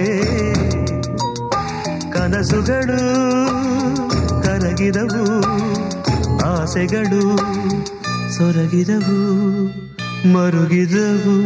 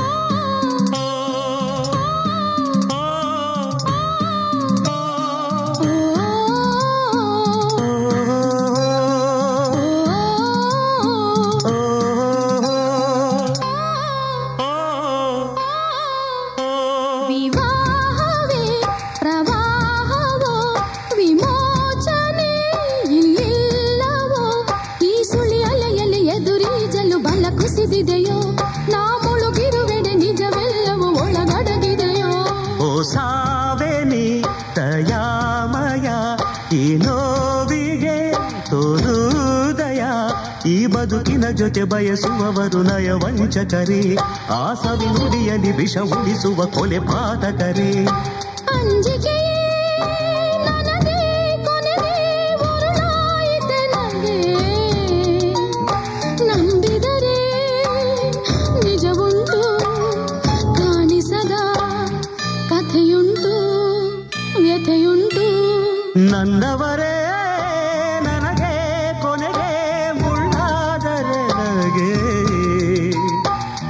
ಕನಸುಗಳು ಕರಗಿದವು, ಆಸೆಗಳು ಸೊರಗಿದವು, ಮರುಗಿದವು.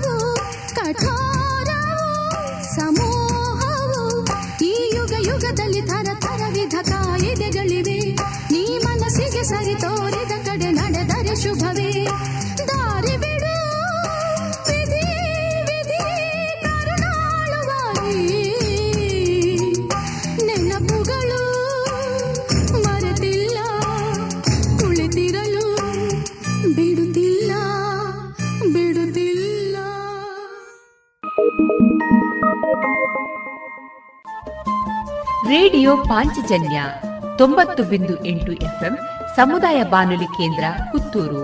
ಇದು ಜೀವ ಜೀವದ ಸ್ವರ ಸಂಚಾರ.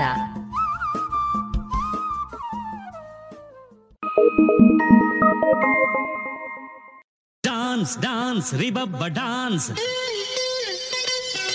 ಡಾನ್ಸ್ ಡಾನ್ಸ್ ರಿಬಬ್ಬ ಡಾನ್ಸ್.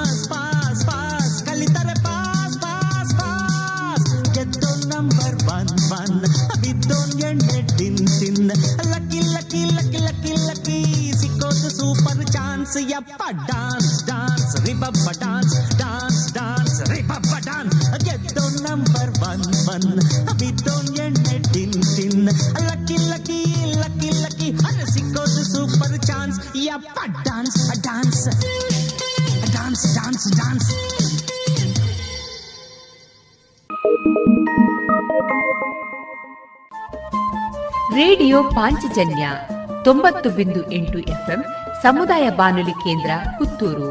ಇದು ಜೀವ ಜೀವದ ಸ್ವರ ಸಂಚಾರ.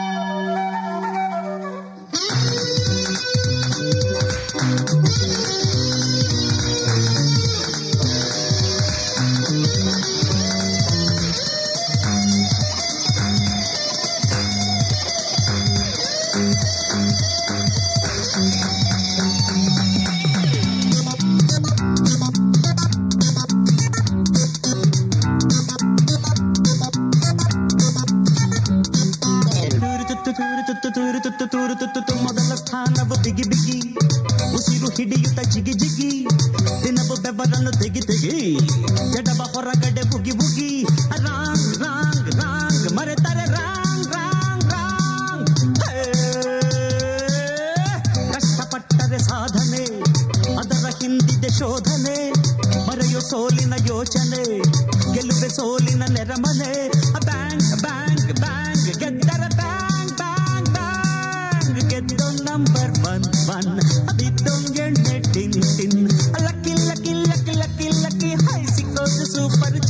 Yappa dance, dance, ribabba dance, dance, dance, ribabba dance. I get the number one, one.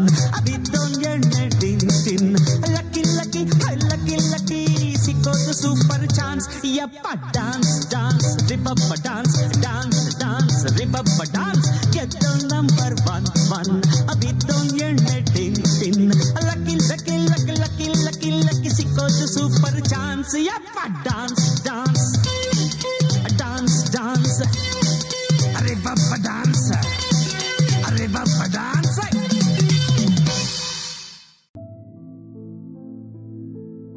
ಇದುವರೆಗೆ ಮಧುರ ಗಾನ ಪ್ರಸಾರವಾಯಿತು.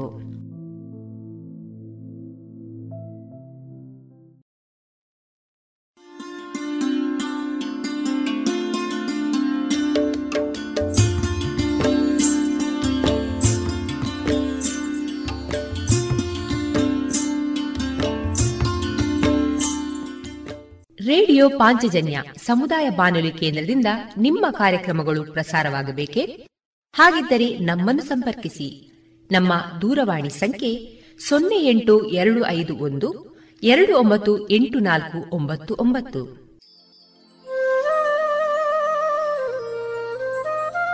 ಗಮನಿಸಿ ಕೇಳುಗರೆ, ನಮ್ಮ ಕಾರ್ಯಕ್ರಮಗಳನ್ನು ವೆಬ್ಸೈಟ್ ಮೂಲಕ ಕೂಡ ಆಲಿಸಬಹುದು.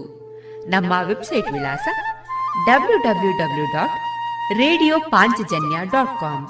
ಇಲ್ಲಿ ಆರ್ಕೈವ್ಸ್ನ ಭಾಗಕ್ಕೆ ಹೋಗಿ ಕ್ಲಿಕ್ ಮಾಡಿದರೆ ಹಳೆ ಕಾರ್ಯಕ್ರಮಗಳನ್ನು ಕೂಡ ಆಲಿಸಬಹುದು. ಜೊತೆಗೆ ನಮ್ಮ ಪ್ರಸಾರವನ್ನು ಆಪ್ ಮೂಲಕವೂ ಕೇಳಬಹುದು. ಪ್ಲೇಸ್ಟೋರ್ನಲ್ಲಿ ಪಾಂಚಜನ್ಯ ಸರ್ಚ್ ಮಾಡಿ ಡೌನ್ಲೋಡ್ ಮಾಡಿಕೊಂಡು ತಮ್ಮ ಮೊಬೈಲ್ಗಳಿಗೆ ಇನ್ಸ್ಟಾಲ್ ಮಾಡಿದರೆ ರೇಡಿಯೋ ಪ್ರಸಾರದ ಕಾರ್ಯಕ್ರಮವನ್ನು ನೀವು ಆಲಿಸಬಹುದು. ನಮ್ಮ ಪ್ರಸಾರದ ಬಗೆಗೆ ನಿಮ್ಮ ಅಭಿಪ್ರಾಯಗಳನ್ನು ಹಂಚಿಕೊಳ್ಳಲು ನಮ್ಮ ವಿಳಾಸ ರೇಡಿಯೋ ಪಾಂಚಜನ್ಯ 90.8 FM ಸಮುದಾಯ ಬಾನುಲಿ ಕೇಂದ್ರ, ನೆಹರು ನಗರ, ಪುತ್ತೂರು. ನಮ್ಮ ದೂರವಾಣಿ ಸಂಖ್ಯೆ 08251298499. ಇಮೇಲ್ ವಿಳಾಸ ರೇಡಿಯೋ ಪಾಂಚಜನ್ಯ @gmail.com. ನಮ್ಮ ವಿಳಾಸ ಮತ್ತೊಮ್ಮೆ ರೇಡಿಯೋ ಪಾಂಚಜನ್ಯ 90.8 FM ಸಮುದಾಯ ಬಾನುಲಿ ಕೇಂದ್ರ, ನೆಹರು ನಗರ, ಪುತ್ತೂರು. ನಮ್ಮ ದೂರವಾಣಿ ಸಂಖ್ಯೆ 08251298499.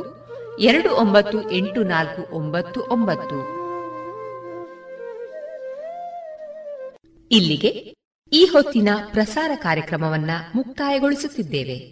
ಆತ್ಮೀಯ ಕೇಳುಗರಿಗೆಲ್ಲ ರೇಡಿಯೋ ಪಾಂಚಜನ್ಯದ ಬಳಗದ ಪರವಾಗಿ ನಾನು ತೇಜಸ್ವಿ ರಾಜೇಶ್ ಮಾಡುವ ಅನಂತ ವಂದನೆಗಳು.